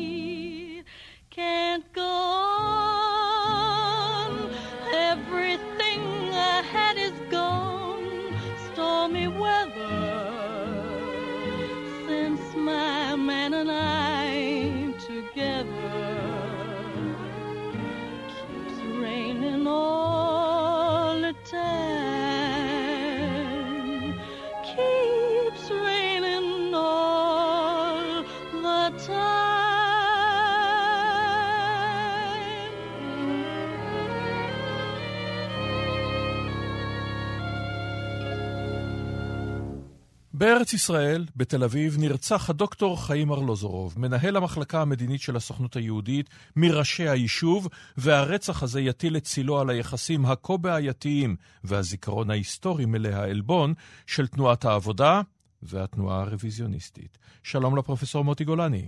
שלום, שלום. ראש המכון לחקר הציונות וישראל על שם ויצמן באוניברסיטת תל אביב. אם כן, הדוקטור ארלוזורוב ואשתו יוצאים לטיול, מה קורה שם? הם יוצאים לטיול אה, על חוף ימה של תל אביב, ודוקטור ארלוזורוב, או חיים נקרא לו לצורך העניין, אה, חזר יום קודם מאחד ממסעותיו הרבים לחו"ל, הם טיילו אחרי ארוחת ערב שהם אכלו במלון דן של היום, אה, על חוף הים, ולפתע התקרבו אליהם, לא ברור אם אחד או שניים, ושאלו אותם בזו הלשון כמה השעה, וכשארלוזורוב ביקש לענות, אה, ירו בו. אה, הוא הובהל לבית החולים הדסה אה, בתל אביב, ושם אה, נקבע, נקבע מותו. הוא כנראה לא, לא מת במקום, אלא בבית החולים, ויש אה, כל מיני שאלות לגבי אה, אה, אופן הטיפול בו, קצב הטיפול בו וכיוצא באלה. אה, אבל מכאן ואילך החל להתגלגל אה, הפרשה, נאמר, הפוליטית, האנושית, הרגשית, שכמו שאמרת בצדק קודם, אה, הדיעה איתנו גם היום. נכון, אה, אה, ו- וממשיכים לחקור ולראות. עכשיו, בואו נדבר שנייה. רבים, אני מניח, ממאזיננו מכירים את ארלוזורוב בעיקר כשם של רחוב בעריה הגדולות של מדינת ישראל. חשיבותו הדרמטית באותה עת. תראה, אם אה, נאמר אה, לשפוט לפי הקריירה המזהירה שלו עד אז, צריך לזכור שחיים ארלוזורוב היה בסך הכל אה, בן אה, 34 כשהוא נרצח, אה, והוא כבר הספיק לראות עולם, הוא כבר הספיק להיות אחת הדמויות היותר מרכזיות, לא רק ביישוב היהודי, אלא יותר מזה, גם בתנועה הציונית העולמית, מוכר באירופה, מוכר בארצות הברית. בעיקר אה, במדינה אה, הנקראת גרמניה הנאצית, ועוד נגיע לכך. נכון, אבל יותר מזה, היה בו את השילוב שלא היה באף אחד ממנהיגי תנועת העבודה בארץ האחרים, היינו שיעור של, אה, הוא היה אדם עם שאר רוח, כלומר, בדומה לברל כצנלסון, הוא היה פרקטיקן פוליטי לא פחות מדוד בן גוריון, והיו לו מהלכים שלא היו לאף אחד מראשי היישוב, אה, כאמור, אה, בעולם הרחב. הוא היה במידה רבה איש העולם, אתה רואה אותו לבוש בחליפה מסודרת בין כל הפועלים שסביבו, זה לא מקרה. ועכשיו, הנושא שהוא עומד מאחוריו, מהוגיו בעצם, של העברת הכספים, בעצם שהיישוב עושה עסקה עם גרמניה הנאצית. כל פרשת ההעברה, הסכם ההעברה, מה שנקרא, שאפשר... כמובן, צריך לזכור, זה לא גרמניה הנאצית, אנחנו עוד הרבה לפני השואה, הרבה לפני ליל הבדולח. נכון, נכון, נכון. אנחנו, אמנם אנחנו אחרי אה, אה, עליית היטלר לשלטון, אבל אנחנו לפני כל הדברים הרעים אה, שיקרו עוד מעט. ובעצם הייתה כאן הברקה שארלוזוב נתן לה בעצם את המימד הפוליטי המעשי, בגלל המעמד המיוחד שלו. הרעיון לא עלה רק ממנו, היו כל מיני אנשים מהמגזר הפרטי ואחרים שהעלו את הרעיון שאם הנאצים לא מאפשרים ליהודים להוציא כסף מגרמניה, לפחות יאפשרו להם להוציא רכוש שיקנה, כולל הרכוש שלהם, שהוחרם בגרמניה ויועבר לארץ. ולרעיון המבריק הזה, יש לומר, אה, אנחנו חייבים אה, אה, את זוגלובק ושטראוס ושאר מיני דברים שהתפתחו כאן בארץ מאוחר יותר. זה הביא לכאן גם אנשים שהיו יזמים בנשמתם וגם הרבה רכוש ובסופו של דבר כסף. ההברקה הזאת, שבעצם היה, היה בה את היכולת למורכבות, היה בה את היכולת הקרואה להבין, הנאצים הם אויב מר, אבל צריך להציל יהודים. ואתה יכול להציל יהודים ב-1933 רק אם אתה מדבר עם הנאצים. ואת הדבר הזה אה, אה, אפשר להבין, אבל לא צריך לקבל. לא כולם בארץ אה, הסכימו לו. לא הסכימו לו בזמן אמת, גם בשלב הזה, ב-1933? נכון. נכון שמדובר ב- ב- ב- בשוליים פוליטיים, זה אפילו שוליים של התנועה הרוויזיוניסטית, נגד ברית הבריונים של אבא אחימאיר והסביבה, וגם, וגם אחרים, שלא היו מסוגלים להבין איך אפשר לחשוב גם וגם. Mm-hmm. גם לתעב את הנאצים וגם להגיע איתם להסכם, וזה באמת בטרם הזוועות שאנחנו מכירים אחר כך, אבל אם תרצה, זה מהדהד אחר כך גם בפרשת קסטנר ובפרשות אחרות. ברור. אי ההבנה, אני מוכרח לומר, הילדותית משהו, שאומרת או שאתה איתנו או שאתה נגדנו. והמורכבות וה, שארלוזורוב ביטא ביכולות שלו, בקשרים העמוקים שלו בגרמניה, הוא ואחרים, אפשרה באמת הדבר הזה שרבים מאיתנו חייבים לו היום אה, תודה. נכון, אבל יהיו כאלה שיבואו ויאמרו לך, תשמע, זה ההתפשרות המפא"יניקית הטיפוסית, שבסוף אתה מגיע גם להתפשרות על ערכים בסיסיים, ויש ערכים שעליהם אין להתפשר בשום פנים ואופן. ובכן, זה סוג של, אה, אה, אני לא, אני לא אומר כלפי מה שאתה אמרת, אורן, עכשיו, אלא כלפי אלה שטענו ככה בשעתו, זה סוג של עלילת דם, לא פחות. כיוון שאם אתה אומר הכל או לא כלום, אז אם אתה מוותר על משהו, כאילו ויתרת על הכל. Mm-hmm. אני לא מבין, אה, אמר ארלוזרוב ואמרו אחרים, אני לא מבין, הם אמרו, אנחנו לא מבינים. האם להציל יהודים גרמנים, mm-hmm. האם להביא רכוש שלהם לארץ שבעה לכסף, שבעה לעולים, למהגרים, האם זה פשרה? על איזה ערכים בדיוק מתפשרים? נכון. אז עכשיו בואו נחזור אל הפרשה. אם כן, חיים ארלוזורוב נרצח, דמות מרכזית מאוד, ועוד בלב תל אביב, הלם, זעזוע. איך מכאן מגיעה ההאשמה אל סטבסקי וחבריו? אז תראה, צריך לומר שלגבי ההאשמה של סטבסקי וחבריו, אה, ברית הבריונים, זה הגיע בעצם לכל התנועה הרוויזיוניסטית, עד מי שעמד בראש, ז'בוטינסקי. צריך לומר שאין לזה שום הוכחה אה, משפטית ודאי שלא, כמו שאנחנו יודעים, אבל גם לא הוכחה אחרת. אלא מהי? זה היה עניין פוליטי. כשאתה מחבר את ההסתה בת הזמן ואת החששות לאן זה יכול להגיע, עם מערכת בחירות אמוציונלית מאוד. ב-1933, אני מתכוון למערכת בחירות לקונגרס הציוני שעמד להתכנס בסוף אותו קיץ בפראג, mm-hmm. אתה מקבל את מה שאתה מקבל. כלומר, דיברנו על עלילת דם, אז אני חושב שגם פה, להאשים את התנועה הרוויזיוניסטית ברצח ארלוזורוב, זה כנראה סוג עלילת דם. אף אחד לא הוכיח שזה קיים. אבל אפשר להבין את החיבור, את החיבור בין אווירת ההסתה הפראית, mm-hmm. המסוכנת, של אותם חוגים לבין הרצח. אחד ועוד אחד לפעמים נראה שתיים, ואין ספק שתנועת העבודה, וכאן לבן גוריון היה תפקיד אה, חשוב, גם לאחרים, ניצלה את העניין הזה עד תום, והניצחון שלה בבחירות ב-1933 לקונגרס הציוני העולמי, אחרי שבקונגרס הקודם, ב-1931, כמעט והרוויזיוניסטים תפסו את הבכורה. Mm-hmm. הניצחון הזה בעצם הוא קו פרשת מים שהוליך אותנו לעלייתה של מפא"י ומקומה המרכזי בהקמת מדינת ישראל. ואפשר לטעון שאם אנחנו מסתכלים לראייה של שנים, עשרות שנים בעצם קדימה, זה ניצחון פירוס במובן הזה שרבים מאוד בתנועה הרוויזיוניסטית, המורחבת נקרא לה כך, בימין, אה, נשאו את הצלקת הזאת, האשימו את אותו קמפיין אה, תעמולתי אה, בתבוסה, בהשתלטות תנועות הפועלים על ההסתדרות הציונית ועל היישוב לעשרות שנים קדימה, ועל כן פרשת ארלוזורוב המשיכה לחיות ולבעוט, ועל כן ועדות החקירה, ועל כן כל הדברים האחרים.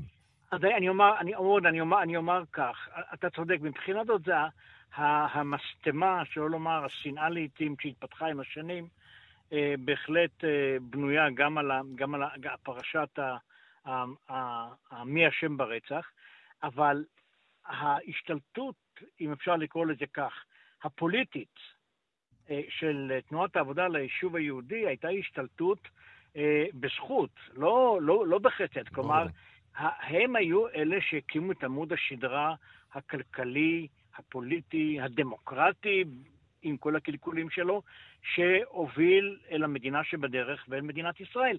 אבל אתה צודק, התנועה הרוויזיוניסטית לא שכחה ולא סלחה, ואפשר להבין את העניין הזה, ו- ואנחנו מגיעים עד uh, uh, הוועדה הידועה שהקים בגין בימיו כראש ממשלה, מי רצח את ארלוזורוב, זה הייתה ב-1982, זו כבר הייתה שאלה פתטית, ודאי לא שאלה לבית משפט, אבל אפשר להראות דרכה את עוצמת העניין. והתנועה הרוויזיוניסטית, כמו שתנועת העבודה תפסה בזכות את השליטה, התנועה הרוויזיוניסטית איבדה את השלטון בסופו של דבר לא, או את הסיכוי שלה להיות בשלטון עד 1977, לא אה, אה, בגלל רצח ארלוזורוב, אלא בגלל השואה. כיוון שרוב האלקטורט שלה היה אלקטורט אירופאי, mm-hmm. שבעצם לא היה קיים יותר לאסוננו אחרי השואה. ובבחירות לכנסת הראשונה mm-hmm. ב-1949, התנועה הרוויזיוניסטית, להבדיל מאצ"ל וחירות, שזה משהו אחר, לא עברה את אחוז החסימה. וזו אותה כן. תנועה שעמדה לזכות בבחירות ב-1931. כן, וכמובן בשואה גם, בין השאר, כן, אם אתה מדבר על אובדן האלקטורט, גם אה, חלק אה, גדול מאלה שהיו אמורים להיות העתודות של הקיבוצים אה, נספו אף הם. תנועות החלוץ ודומיהן בפולין וכולי, את האסון הנורא הזה של העם היהודי. תודה לך על הדברים האלה, הפרופסור מוטי גולני. תודה, תודה, להתראות. ועדיין בשנת 1933 דיקטטורות קמות גם באוסטריה, אסטוניה, לטביה. המהנדס האמריקני אדווין ארמסטרונג ממציא את שידורי הרדיו ב-FM, פרנץ ורפל האוסטרי מפרסם את הספר 40 הימים של מוסא דאג, פדריקו גרסיה לורקה הספרדי את חתונת הדמים, אנדרה מלרו הצרפתי את חיי אנוש, וחברת פרוקטר אנד גמבל האמריקנית לייצור אבקות כביסה, מעניקה חסות לתוכנית הרדיו היומית אמא פרקינס, מלודרמה בהמשכים ועד מהרה דבק הכינוי אופרת סבון לסוגה הזו של מלודרמה יומית בהמשכים ותככים משפחתיים וכלכליים יותר ויותר מופרכים עד עצם היום הזה. בהוליווד זו השנה שבה כוכבי הקולנוע הבולטים הם קינג קונג. זוכרים את אמפייר סטייט בילדינג שהושלם רק שנה קודם לכן? עכשיו הקוף הענקי בקולנוע יטפס על קצהו ושם יירה למוות, כשמשפט הסיום של הסרט הוא הייתה זו היפה שהרגה את החיה. וילדת הפלא, שירלי טמפל, כבשה לבבות בעולם כולו. ורחוק מאוד משירלי טמפל המתוקה, החייכנית, הטיפה צדקנית, נמצאים חמישה, לימים ארבעה, ובסוף שלושה. אחים יהודים, מוכשרים להפליא, המוציאים ב-1933 את סרטם אולי הטוב ביותר, מרק ברווז. הנה שיר מתוך הסרט. We're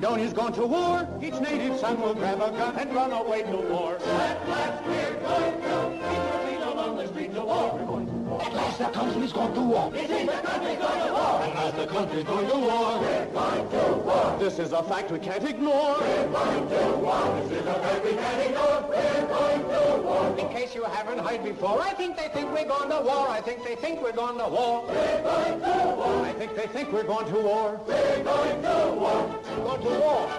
We're going to war. We're going to war.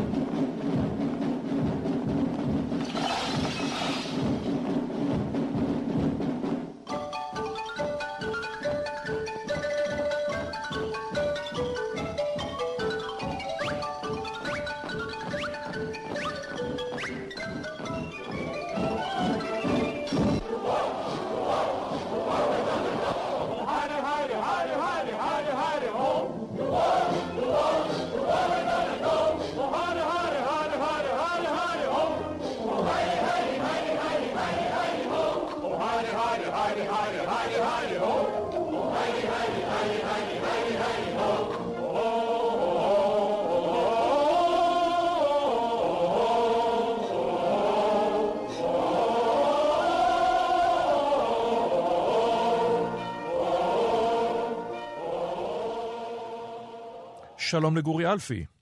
מה העניינים? אתה יודע, כולנו בעצב ובזעם ושורה של רגשות אה, אה, אה, קשים ולא פשוטים. נאמר, כמובן, כולם מזהים אותך, אבל בכל זאת קומיקאי בימים אלה מופיע בעונה השנייה של הטבח, מגיש תוכנית הלילה ברשת מה שאפשר, ואנחנו רוצים לדבר על חבורה של יהודים מוכשרים בצורה יוצאת דופן, האחים מרקס, שב-1933 מוציאים את סרטם אולי הטוב ביותר, אה, מרק ברווז, אבל בזמן אמת הוא לא נחשב לכזה טוב. בעקבותיו כן, הם הטוב- עוברים. ה- כן, הטוב ביותר בדיעבד, כן. עכשיו, למה בעצם, מה, מה היה מיוחד בו שבעקבותיו הם עוברים מפרמאונט ל-MGM? מדוע הוא לא נחשב לכזה טוב?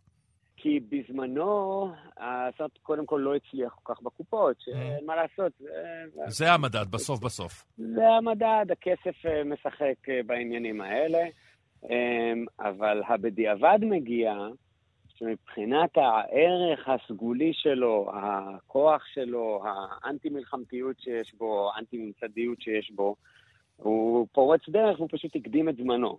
הוא הקדים את זמנו כי לא הייתה עוד פרספקטיבה ב-1933, ורק אחר כך הבינו מה, מה זה היה בכלל, כל הפרידוניה הזה, וכל הד... כל הדברים האלה, שזה הרבה ליאו מגרי, כן? זה הרבה הבמאי הזה, אה, שהוא באמת, אה, יש לו מקום מאוד מאוד מאוד אה, מכובד בתוך הסרט הזה. אה, הוא גם המציא את השם של הסרט. כן.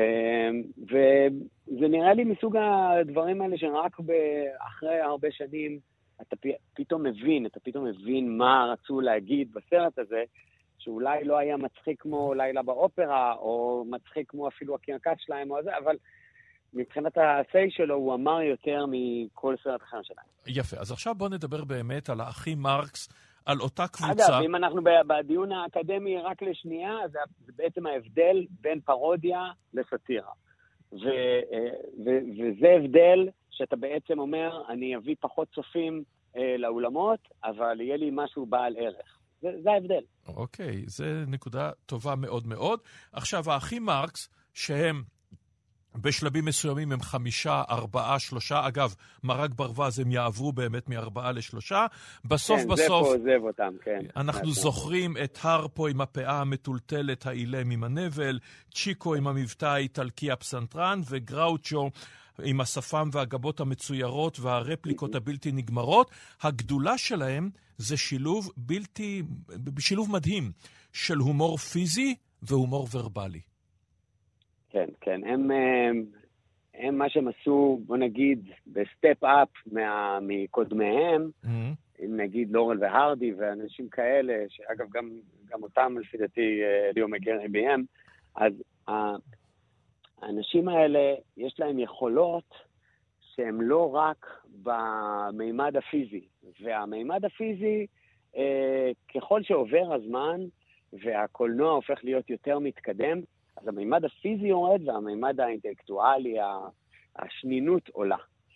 אז זה בעצם הם, בזמן הזה, הם מייצרים את, ה, את הגדילה הזאת של קומדיה ושל הקולנוע בכלל, והם אה, עושים את זה יותר טוב מכולם. הם עושים את זה באמת באמת יותר טוב מכולם, כי הם נשארים עם איזה איזון מושלם אה, בין הסלפסטיק המופשט וההומור דלתות שההוא נכנס וההוא יוצא, והתזמון הקומי המושלם, לבין זה שפשוט יש שם ליינרים, יש שם פשוט טקסטים ודיאלוגים כל כך מהירים, מושחזים, מושלם.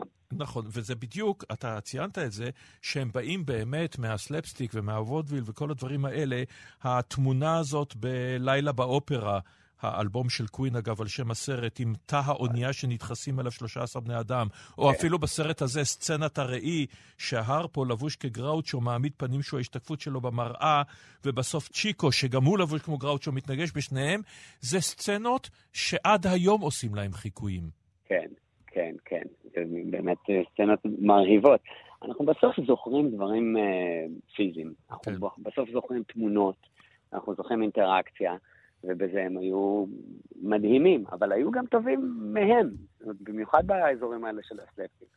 ועדיין, מה שהם אה, עשו היה אולי המעבר מוודוויל, מ variety shows כאלה, לסטנדאפ. זאת אומרת, לשנינות הזאת, לדברים המושחזים שגראוצ'ו אומר שהוא מצוטט עד היום. בוודאי. ולא רק מצוטט, גם גונבים ממנו בכיף כולם, אה, כולל וודי אלן, כולל כולם.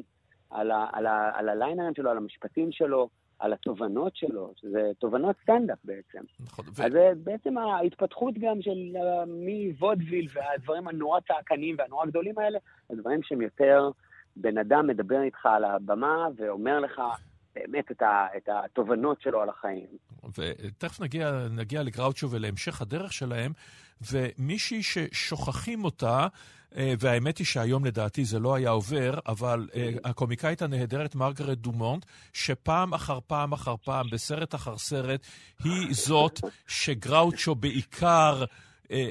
הופך אותה לשק החבטות שלו, כן, כן, כן. מעליב אותה.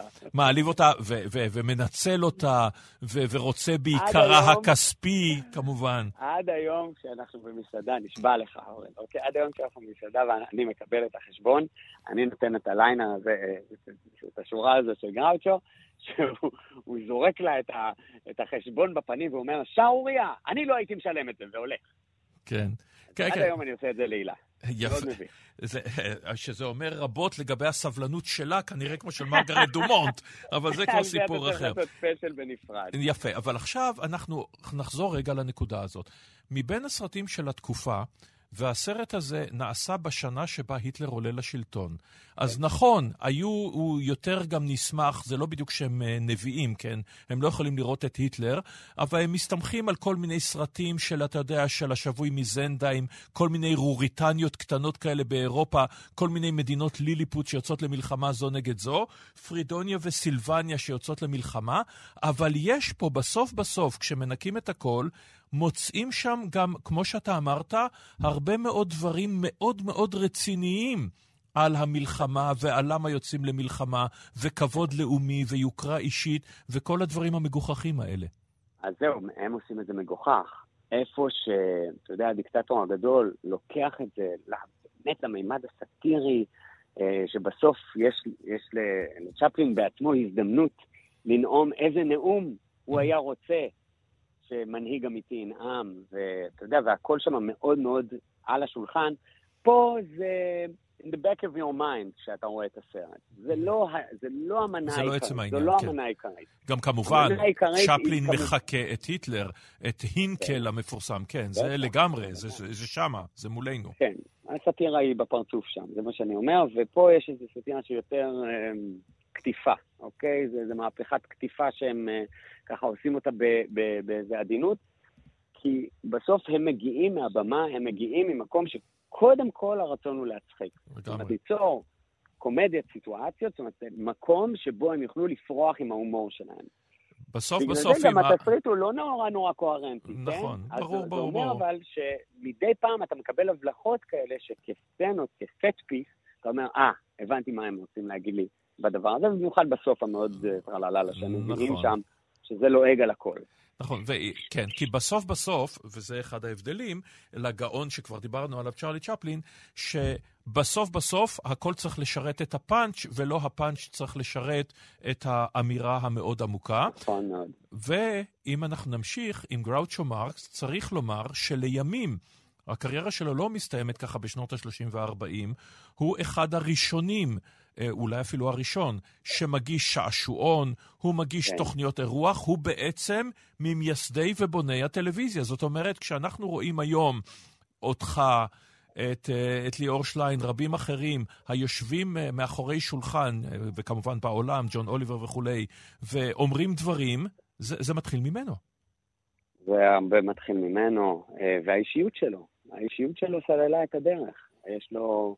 אני קראתי ספר שקוראים לזה מכתבים מגראוצ'ו מרקס. כן, יש לי אותו וכל נהדר. מיני התכתבויות, התכתבויות, ותשמע, הוא כל כך, הוא כל כך חד, הרטוריקה שלו כל כך אה, מוצלחת, והוא כל כך מצחיק תוך כדי שהוא אומר דברים נורא נורא חכמים. זה בעיקר מה שהיית רוצה לראות מה, מההוסט שלך, הוא ההוסט האולטימטיבי. זה שהוא גם סקרן, גם לועג, אבל עושה את זה בחן, ועושה, ומעבר לזה גורם לך לחשוב.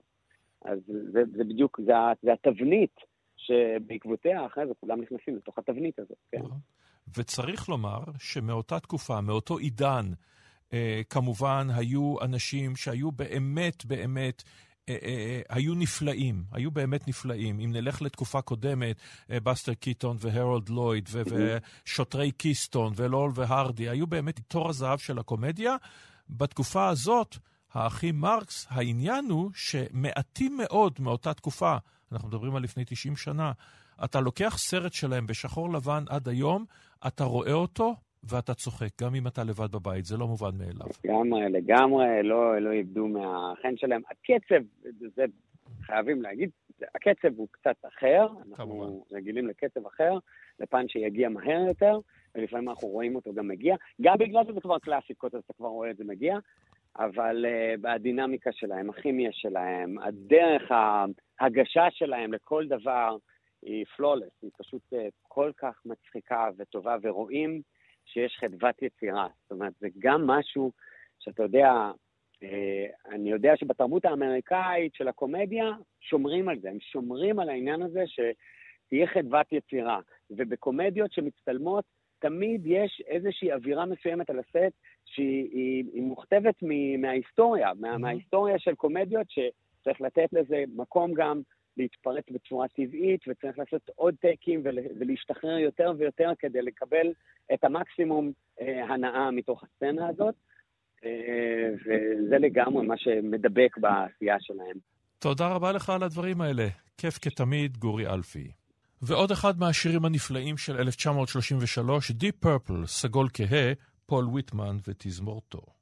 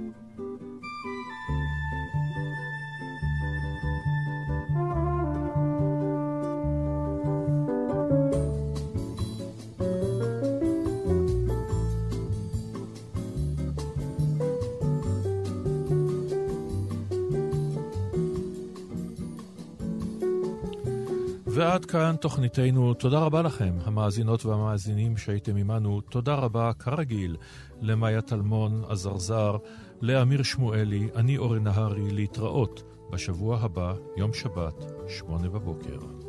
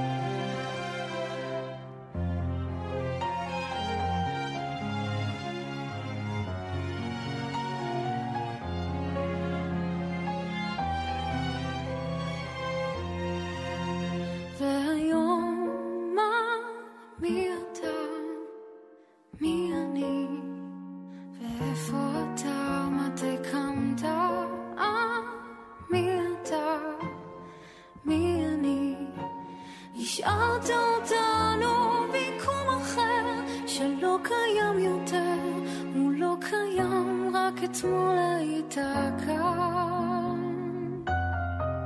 הוא לא קיים יותר, השארת אותנו ביקום אחר, שלא קיים יותר, הוא לא קיים, רק אתמול היית כאן. אתמול עוד ידעתי, רק אתמול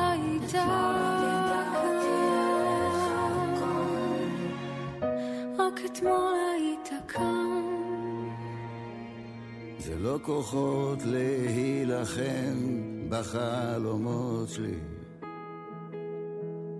זה לא פשוט לחיות עם חצי נשמה. העולם הזה הוא לא מה שביקשתי. אני חשבתי שצריך רק אהבה. אני חשבתי שצריך רק אהבה. האופניים עוד זרוקים ליד הדלת. המגירה חצי ריקה מחלומות. ואיך אני מסביר דבר כזה לילד? כשהוא עסוק בלנגב לי את הדמעות. אולי אני בעצם לא כזה גיבור, כי נשברתי מכל מקום, את יכולה לחזור, רק ביקשתי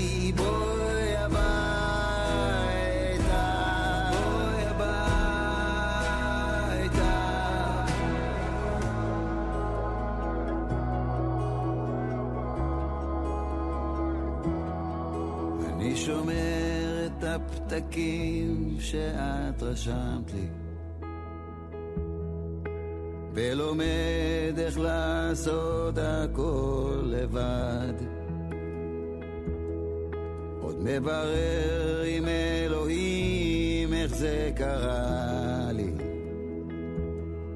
הוא לא כועס עליי, אני כועס עליו